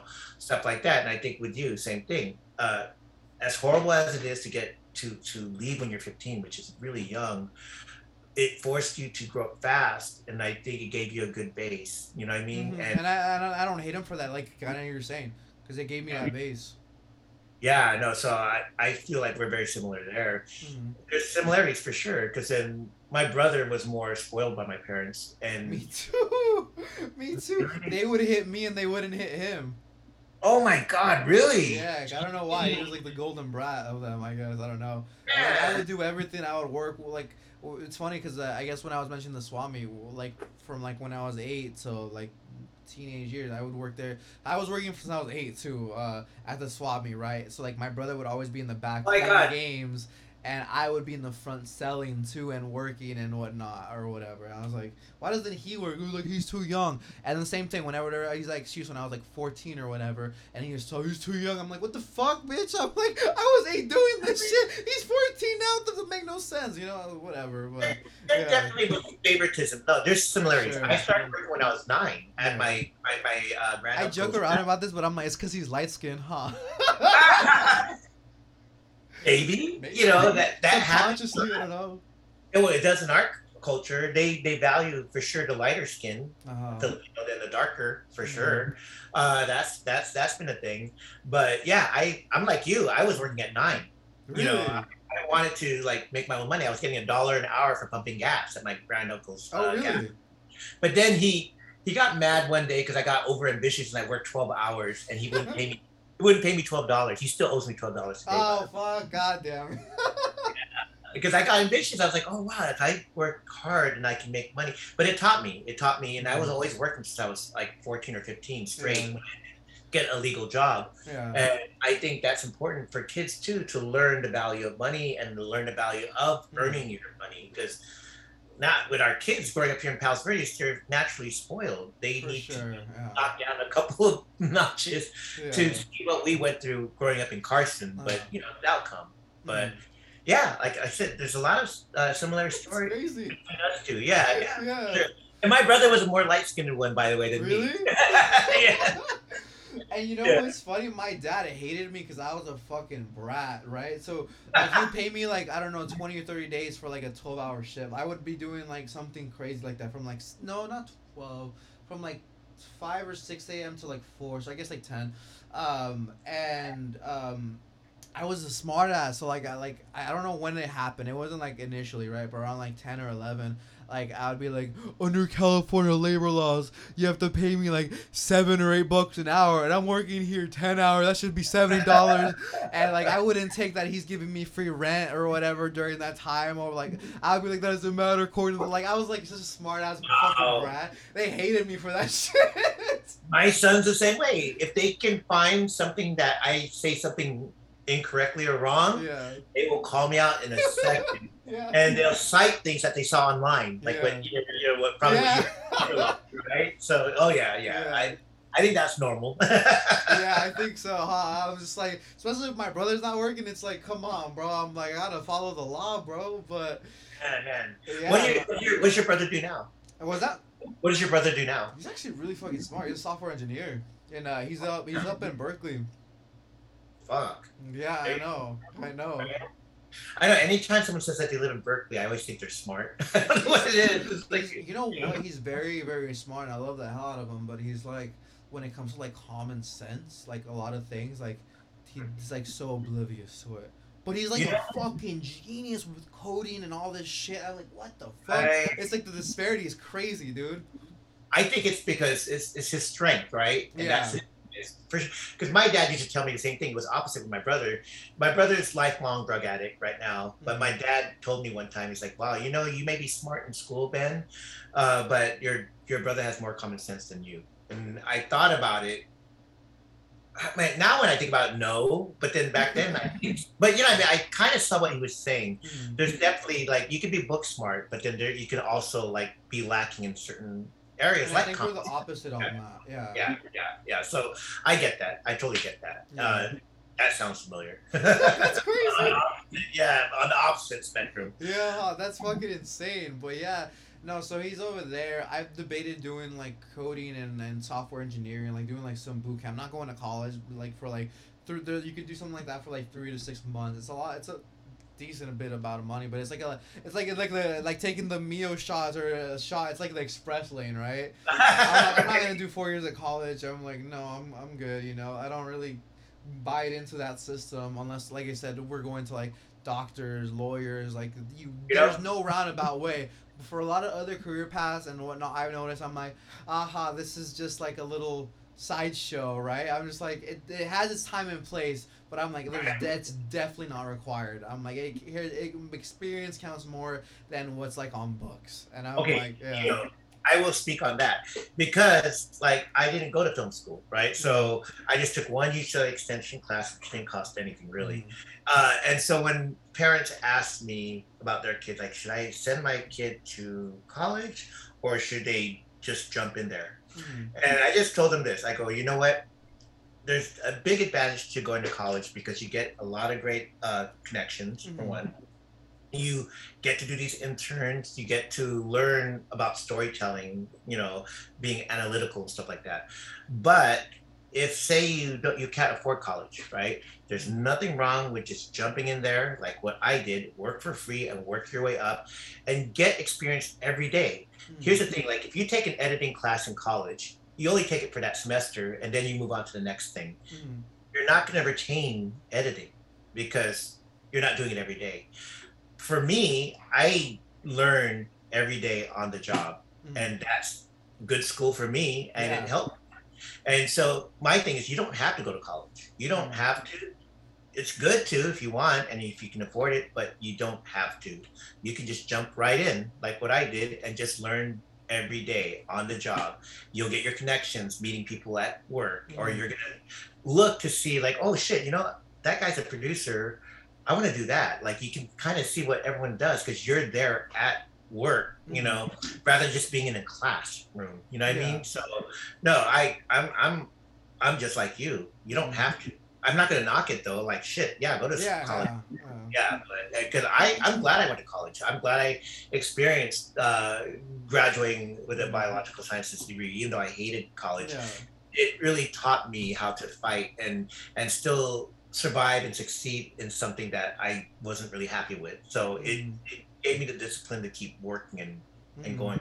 You know, and so I think and I think it's that experience and all that like again like let you forge your own way because a lot of people that don't have that experience again they're bound by the book. You weren't bound by the book. right, right. So it's like it's like there, there's a careful fine line there because if you if you stay in there you're only gonna you only know how to play within the rules. You have to learn how to play within without the rules as well, right? Because then that's what's gonna set you apart from all the other people that are in the rules. And so again, thin line. And if you can decipher them, which a lot of people can't because it's an unconscious thing, you have to be aware of it. And that's a lot of people don't have self awareness nowadays. oh, Uh, I think I have too much self awareness, and that's. I think it's a bad thing too. I needed to chill out on that too, but. I don't think you need to. I, I, I think it's fine. I think uh, the more you know about that yourself and know, you know what I mean? I, I, I think that's way better than just being oblivious and not knowing. you Yeah, know? and and the thing is, it's, it's not intentional for people either. It's just like it just happens when they're like, uh, Right. like just they don't realize what they're doing. It's like when I learned this, I'm like, but you're supposed to do it your own way. You know, you don't you what's been shown and and they teach you is what's been done by your predecessors. Now is your time to become. It's, it's it's your age. It's your time. You're gonna have to be the one that's gonna take charge and lead in your own way. Right, right, right. No, totally. No, I, I totally hear you on that because, uh, oh God, I, I lost my train of thought, but I, I uh, definitely, I, I'm glad I didn't have to go to film school.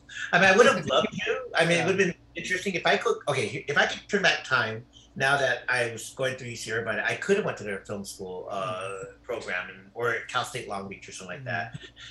Where would that, that taken me? I'm wondering. You know, what I mean, you just Yeah. never know. But I just love the path that I took because I would have never thought I'd be six-time Emmy nominated. That's insane. Yeah.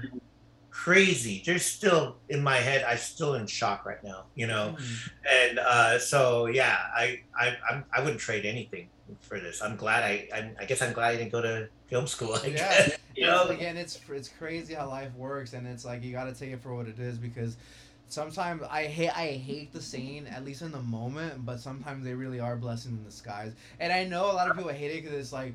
Oh, everyone says that, but like it really is fucking true, and it sucks in the beginning, but you gotta see it for the long term. That's something that's hard for me to see in the long term. I can admit that. That's tough for even for me. So I get the perspective where it's like, shut the hell up, you know. But Right, right, yeah, I right. mean, like you're the you're a living example of that. It just it's crazy how stuff works out. And the same thing, I had a producer that worked for um for Chris Brown on the podcast, um, oh. for a few songs, right? And he was like, uh, he moved from Australia down here to the U.S., but he couldn't really like do school, so he just learned through YouTube. And they liked his style because it wasn't bound by the realm of Right. schooling. It's like it's and he's not the only one I've had that's in a similar boat like you. And I'm like, you guys are the outliers, and there's a there's a common thing in there. If I really, I mean, I've talked to all of you guys. There's it's, it's there. Like that's for sure commonality, like in all you guys.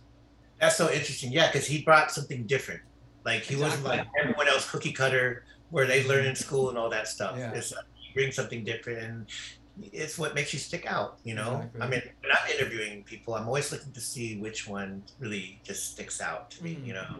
Uh, so yeah, I, I I totally get that too. Yeah. Oh my God, Chris Brown. I wonder, did he did he what did he say? How was it like working with Chris Brown? Did he like it? He said, uh, I don't remember, because that was like when I was, it was like maybe like a month or two after starting out the podcast. It was, a, it was, it was a solid one, actually. He talked about crypto a lot, actually. Um, he's really cool. He was a very mellow guy, but I think, I think he said he liked it. I think I've already done almost like 50 podcasts, so sometimes I started mesh in. Uh, I'm not gonna forget this one for sure. I really enjoy this one, but it's Oh, like, but it's like, oh, it's because this one I, I don't forget like the ones that are like the most natural like this, right?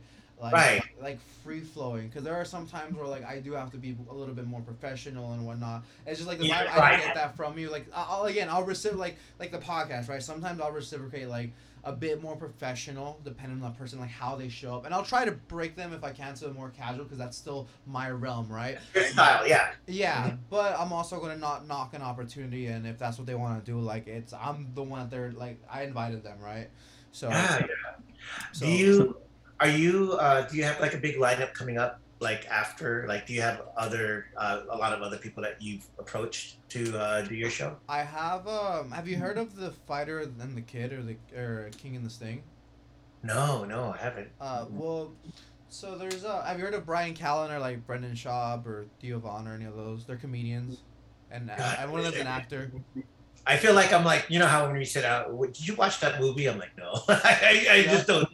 Yeah, yeah. okay. Well, they're, they're like a bunch of comedians and actors, basically. But um, I'm getting like uh, some of those guys on, not like the big guys, but some people that work for like the bigger guys, right? And Right. then uh, I think I'm getting somebody that works in. Um, feel disrespectful right now. Um, I have to like double check, but her name's Laura, and she's uh, I think she does like psychology for people like in the NBA and like like a few other like few other things like that. Like I said, I want quality, but I'm also not in a rush. So like if it takes a little bit longer, like I'll wait for it too. Like before I had like a two week gap, and then I'm, I'm still working on like a, a handful of other people, but uh, like I said, it's all about like keep going, keep going on to the next one, and.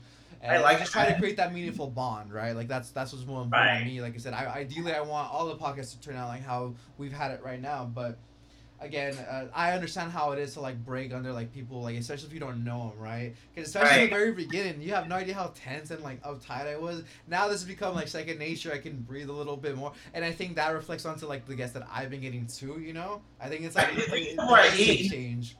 Well, I felt at ease because you were very easy. It's Yeah. like, okay, it's not like this stiff thing where you're like, okay, let, what's my first question? And Yeah, stuff like that. That- And the cool thing that you're doing with the lady with the uh, who's uh, working with the NBA, right? That that's that's very topical. Like Mm. uh, sports, you know, mental health. You know, Mm. that's so topical. And. I actually was going to work on a show. I was almost offered to uh, a job on a show with Trevor Noah about oh really? yeah about sports uh like uh you know mental health Is it because New York? files yeah he's God, is he in New York I don't know he, don't know. I think so. he might be but I think he would have just shot it and then we would just like edited Oh, it got you. Okay. right uh, and now uh with working remotely now now you don't have to be right before That's you used to right remember before we would if it's a New York gig you have to move to New York but Mhm. now you can I can be, be editing off the beach in Hawaii on my computer That's I dope hell. Yeah. Isn't that crazy How Uh, was Hawaii? Oh my God, Hawaii was crazy, but we got great shots. We got the shots that made it more personal because we got shots of her, uh, Chef Val with her family. We got shots of Chef Val at the cemetery where her favorite grandparents, you know, are buried. They're the ones that inspired her with the cooking. So it's just and just having the location. We got aerial. We got we got uh, we definitely got aerial shots. You know, uh, of Hawaii. That's beautiful. It looks beautiful, and Yeah. and it because now we're not only just going to be in the restaurant, right? Mhm. Now I have her going to Hawaii, which is pretty amazing. You know, I went to Hawaii by myself last year. It You did? Yeah. Which part? What part did you go? I went to the mainland, I believe. Was it was it the Big Island or Oahu? Oh, Oahu. Wait, yeah, that's no, Honolulu. Honolulu, Waikiki. Yes, yes, yes. Sorry, I, I forget because I'm a dutterer. But um, not even saying that disrespectfully, just like I sometimes I'm just a bimbo. But uh, yeah, I went there by myself. I, well, I went there twice. I went there with uh, with a friend um, recently, like two months ago, and then I was there last year by myself. It's just like I'm telling you, like I'm like I don't need people to like come. I'm like I'll just do things on my own. I'm like I'm not gonna wait on I people. love that. yeah. And that's awesome. And it's, it's and Oahu's awesome. Like for me, because that's where a lot of the Ilocanos are. That's the one where from my parents, that's the province they came from in the Philippines. They're in uh, Oahu. Uh, and uh, but oh god, the food. What did you think about the food? It was fantastic. I think I tried too much food. Oh my god! I, I randomly I went to this one bar. Um, I forget what it was called, but I wanted sushi, and I went to um, it was like where like the main things are. You know where like the the torches are and everything like that. It was upstairs. Sometimes they have live music. Do you know what I'm talking about by any chance? What? Not Mai Tai bar. Uh, was it? Uh, oh, Uh. Bruno Mars performed there a lot. They told me. But I, I guess I thought I made friends with the owner there. Uh, Nice, nice. Yeah, like before he became like when he was younger, obviously, but. Yeah, when he was little Elvis, I I think. think, oh, it was it was Doraku. oh, what is it called? The Doraku. I don't remember that place. D O R A K U. I remember.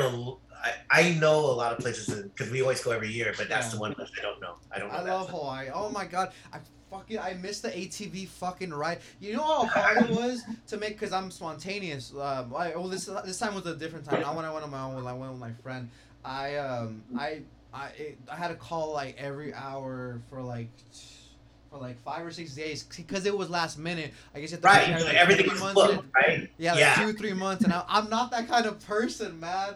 So like I called, like oh, it was so frustrating, but I finally got something, and I didn't Nice. even make it because I guess like an accident or something. and like I had to like substitute for a Jurassic Park tour. I was like, I was like, fuck, so mad. That was like one of the only things I wanted to do too. That's how it is stuff because like we used to be able to go and like book a, a luau like I, that was my favorite thing I did actually. I love the luau. yeah aren't they great but like uh, Paradise Cove or something like that Yeah. but this but this time yeah they were all booked because everyone books way in advance now and I Yeah. couldn't we couldn't get any freaking luau like when we went to Maui last July I was Yeah. like oh, you know because that's the one thing you want to do at least do it Yes. luau you know I, we were gonna go to the old Lahaina I think it was or old uh, in in uh, Lahaina Did, have you gone to Maui have you been to Maui I haven't. No, I've only been to um, Honolulu, right? Or No, that's Oahu. yeah, oh, oh, sorry. Yeah. Sorry. Uh, I, I went there twice. I want to go to Maui though, like really bad. Uh, I Oh, also okay. want to go to um Kauai really bad. I think. Yeah, it's it's it's definitely a lot more rainy there for sure. They have a drier dry spot, but it's definitely way more rainier. And so it's not gonna be as sunny, but it's beautiful as shit. Like Yeah. like all the vegetation. Yeah, it's beautiful. That's like the real Hawaii there. When you I when think you- that's like my kind of vibe. Yeah. Again, I'm like.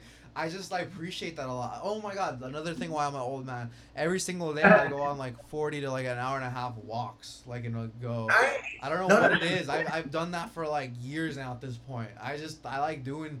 I don't know what it is. I just like being outside. I think it's just a pe- just peaceful, you know. So like I'd probably like like it over there. I, I think I did. I mean the whole islands are great, you know. But I Yeah. think that one would be like the more. vibe, it's like slower. It's cool. I mean, Honolulu or Oahu is a bit fast paced, like LA, but it's at least it's not. But then when you go to the other islands, you'll see the difference. You'll see that it's Mm. really a lot slower, and everything closes sooner, and it's not as touristy. Yeah. So yeah, you you you'll love it. and over there they close pretty early too. Everything was almost closed by like ten. No. Yeah, so ten over there, but then when I think when you go to oh, uh, Kauai, it's more like six p.m. or something. Yeah, yeah, yeah. really? I don't know. But yeah, because they're more slow. Have you ever been fire dancing over there? That was I love doing that. When I saw the fire dancing, it's usually like Samoan dancers doing the fire dancing. That, oh my god! I had a, I, I found it like on Airbnb, right? I think it, I forget how much it was. I think it was like sixty bucks or something for like Really? an hour. I think it was like an hour, yeah. And they and they like, or I don't know, an hour or two or something like that. But like, yeah, they would give you like the um whatever they're called, and like they would let you roll it off your back, and like they would teach you all these moves. It was so fun, dude. then- you actually did it. I yeah, yeah. It, it was a whole different Oh. experience from the luau. It was so fun. Yeah, I'd be freaked out. I probably would burn my hair off. Oh, me too. I, I thought I would do the same thing too because I'm naturally clumsy. So I was, thank, I was like, thank God I did it. I was, like, I was like, I'm definitely gonna set myself on fire. But like, I get, I guess, um, I guess what they do is like they they put some like liquids or something like on the edge of like the, the I guess the torch for lack of a better word, right? And um, and like when it catches on you, it, you don't really feel it burn. You just see it. It's weird.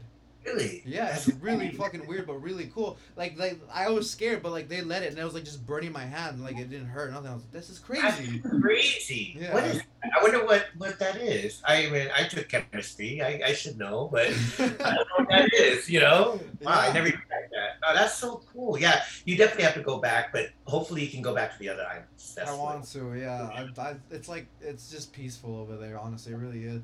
And oh my god, I, another example of how clumsy I am. On my my flight there, I missed it, and my flight Oh, no. I missed it. What? I'm fucking horrible, dude.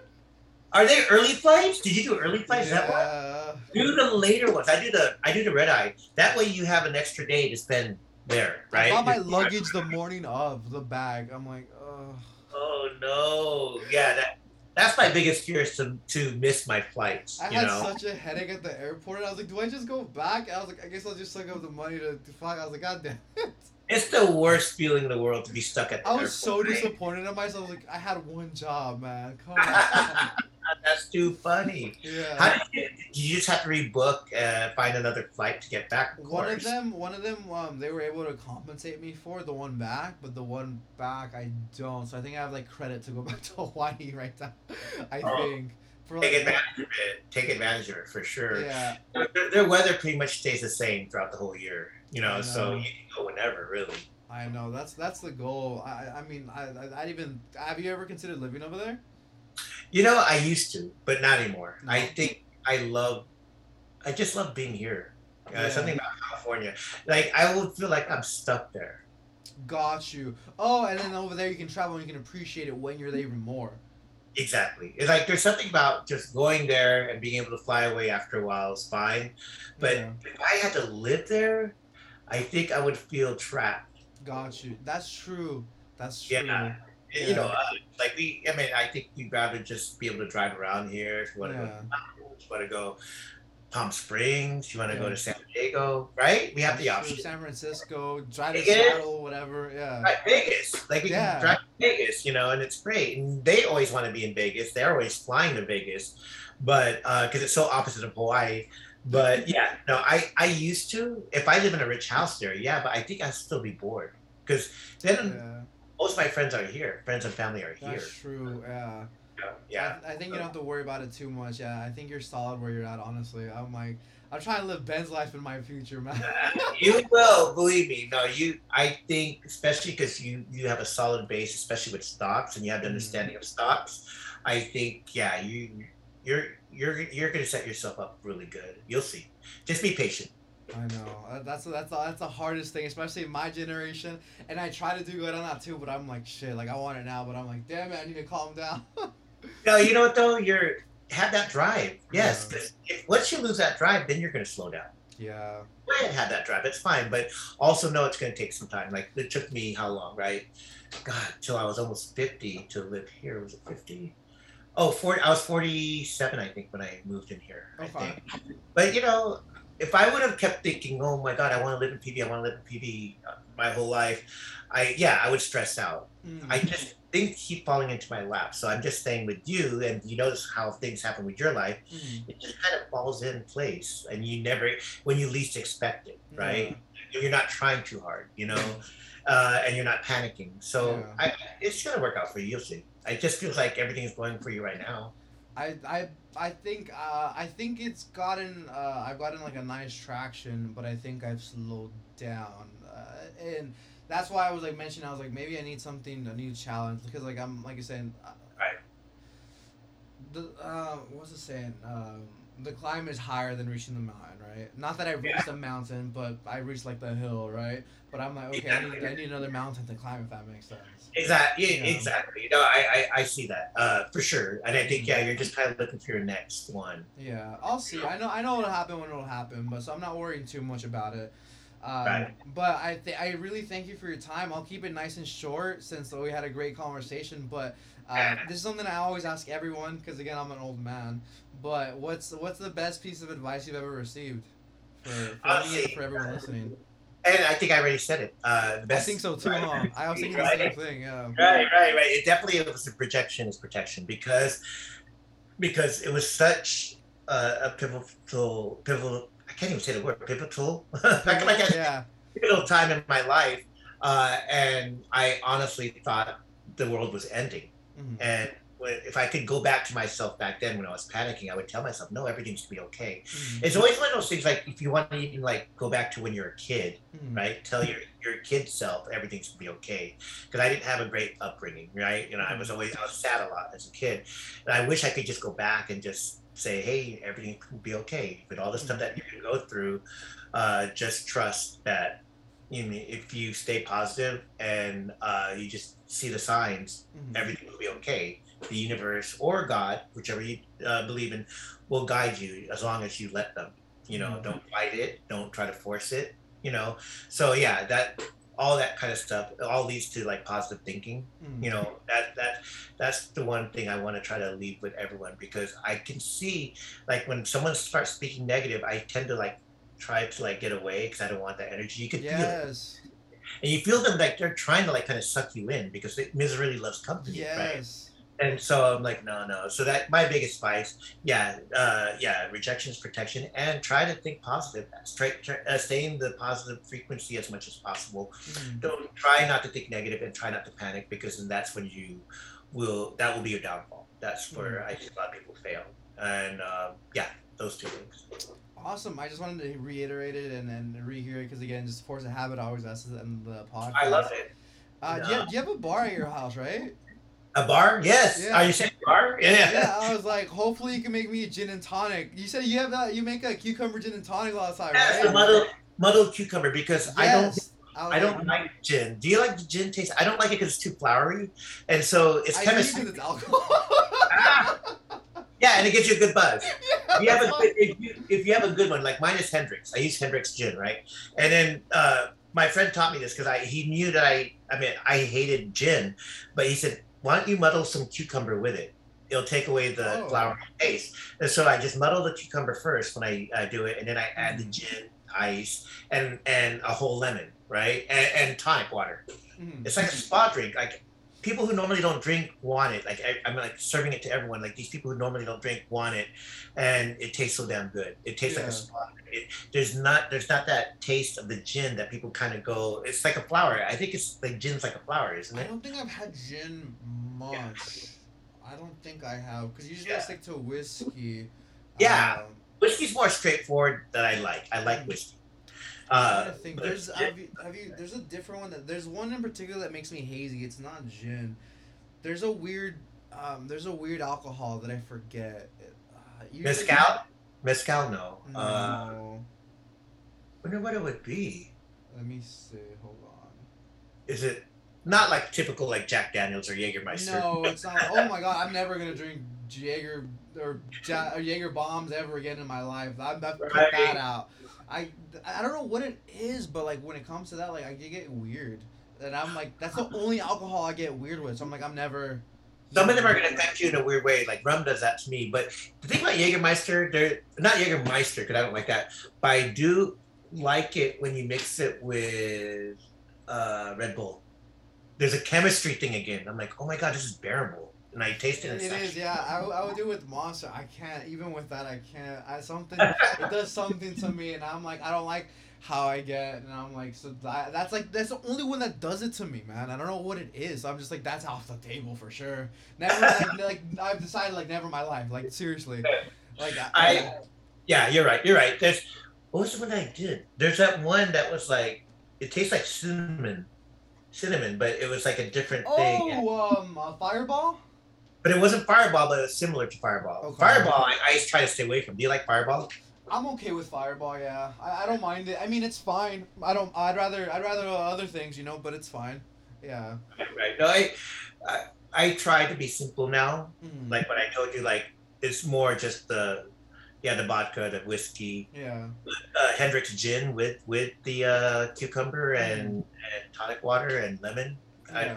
Simple. Oh, what I love is soju. I love soju too. Soju's fantastic, dude. Right? With lemon too. Like if you do like lemon on it, like lemon juice with Yeah. it. I it fucking love sake bombs. I don't know what it is. Yeah. I get so right? high, That one with the beer, like, and you do the thing. Dude, I get so oh fucking goodness. high. I get too into it. I'm like, damn, am I an alcoholic kid, bro? I those are fun though. This is And so it- fun, and especially with Korean takes- barbecue. Yeah. Fuck. Fuck yeah, yeah. No, there's always like, uh, we, I forgot what the place was called, but we go to a place in uh, Koreatown. That's Korean so barbecue is my favorite. I've actually been wanting that. I'm probably gonna get that right now. That's so cool. There's a yeah. spot. There's a spot that's like down the street. It's like ten bucks. They hook you up with it so much. To Nice. go. I, I thought ordered it to go, but yeah. but it's good though. I like it because I'm I'm low carb, right? Keto. So yeah. Korean barbecue's up my alley for sure. And then I'll do the soju, and soju's not too bad when it comes to carbs. So it's like, yeah, I still get. That's good. I don't, I don't eat the rice, so I, I just try to stay away from rice. I'm a whore for rice paper, dude. Rice Uh, paper so. You don't oh, like rice rice- paper? yeah, I like rice paper, but just not rice. Like if they put like Rice, rice paper- to me. I love rice paper though. I know, right, with the meat, you, dip it in the sauce. I Like you just like OD it with meat in the sauce. I'm like, I get like, I'm sloppy. I'm just like, this is fucking great. I'm just so Oh, hungry by the time it gets there. I'm like, I'm You're not. getting me hungry now, so. yeah, I know. Well, thank you so much. Hopefully, we can get a drink. I really appreciate you, Ben. Uh, I likewise. What I'll do is like I'll let you know when I'm headed down to Yamashiro again. Okay. Awesome. Uh, uh, probably it probably might be this Thursday, Wednesday or Thursday. Okay. okay. Yeah, yeah. Just let me know. I'll more than likely, I'm sure I'll be, I'll be available. Where can people find you if they want to follow you on Instagram? Oh, uh, it's uh, let me see again. I think it's Benster underscore three three three. Awesome. Well, again, thank you so much for your time, Ben, and hopefully I can get you on in the future. Uh, but you, have a good rest of your day. I really appreciate. I'll talk to you honestly whenever. I, I enjoyed this talk. I feel like we could keep talking constantly Yeah. about anything. You I know, really did too. it's really crazy. I love it. Uh, oh, here, can I get a picture real quick? Yeah, yeah, definitely, Here you go. definitely. That's cool. You see, you did the cool thing. I look like the old man that's just smiling Take and another one. Take another one. I'll do it with my hair actually in there. Okay. All right. Cool. cool, cool. Love Appreciate it, love it. I'll post this, okay? And uh, thanks again, man. And if you need anyone that you want me to reach out to to do your show, let me know. You know, I'll, I'll definitely be glad to reach out to whoever if you see anyone. Awesome. That Thank you so much, man. I appreciate you. Um, I'll, I'll talk to you soon, man. Buddy, this is fun. Thank you so All much. See you, man. Bye. Okay, bye. You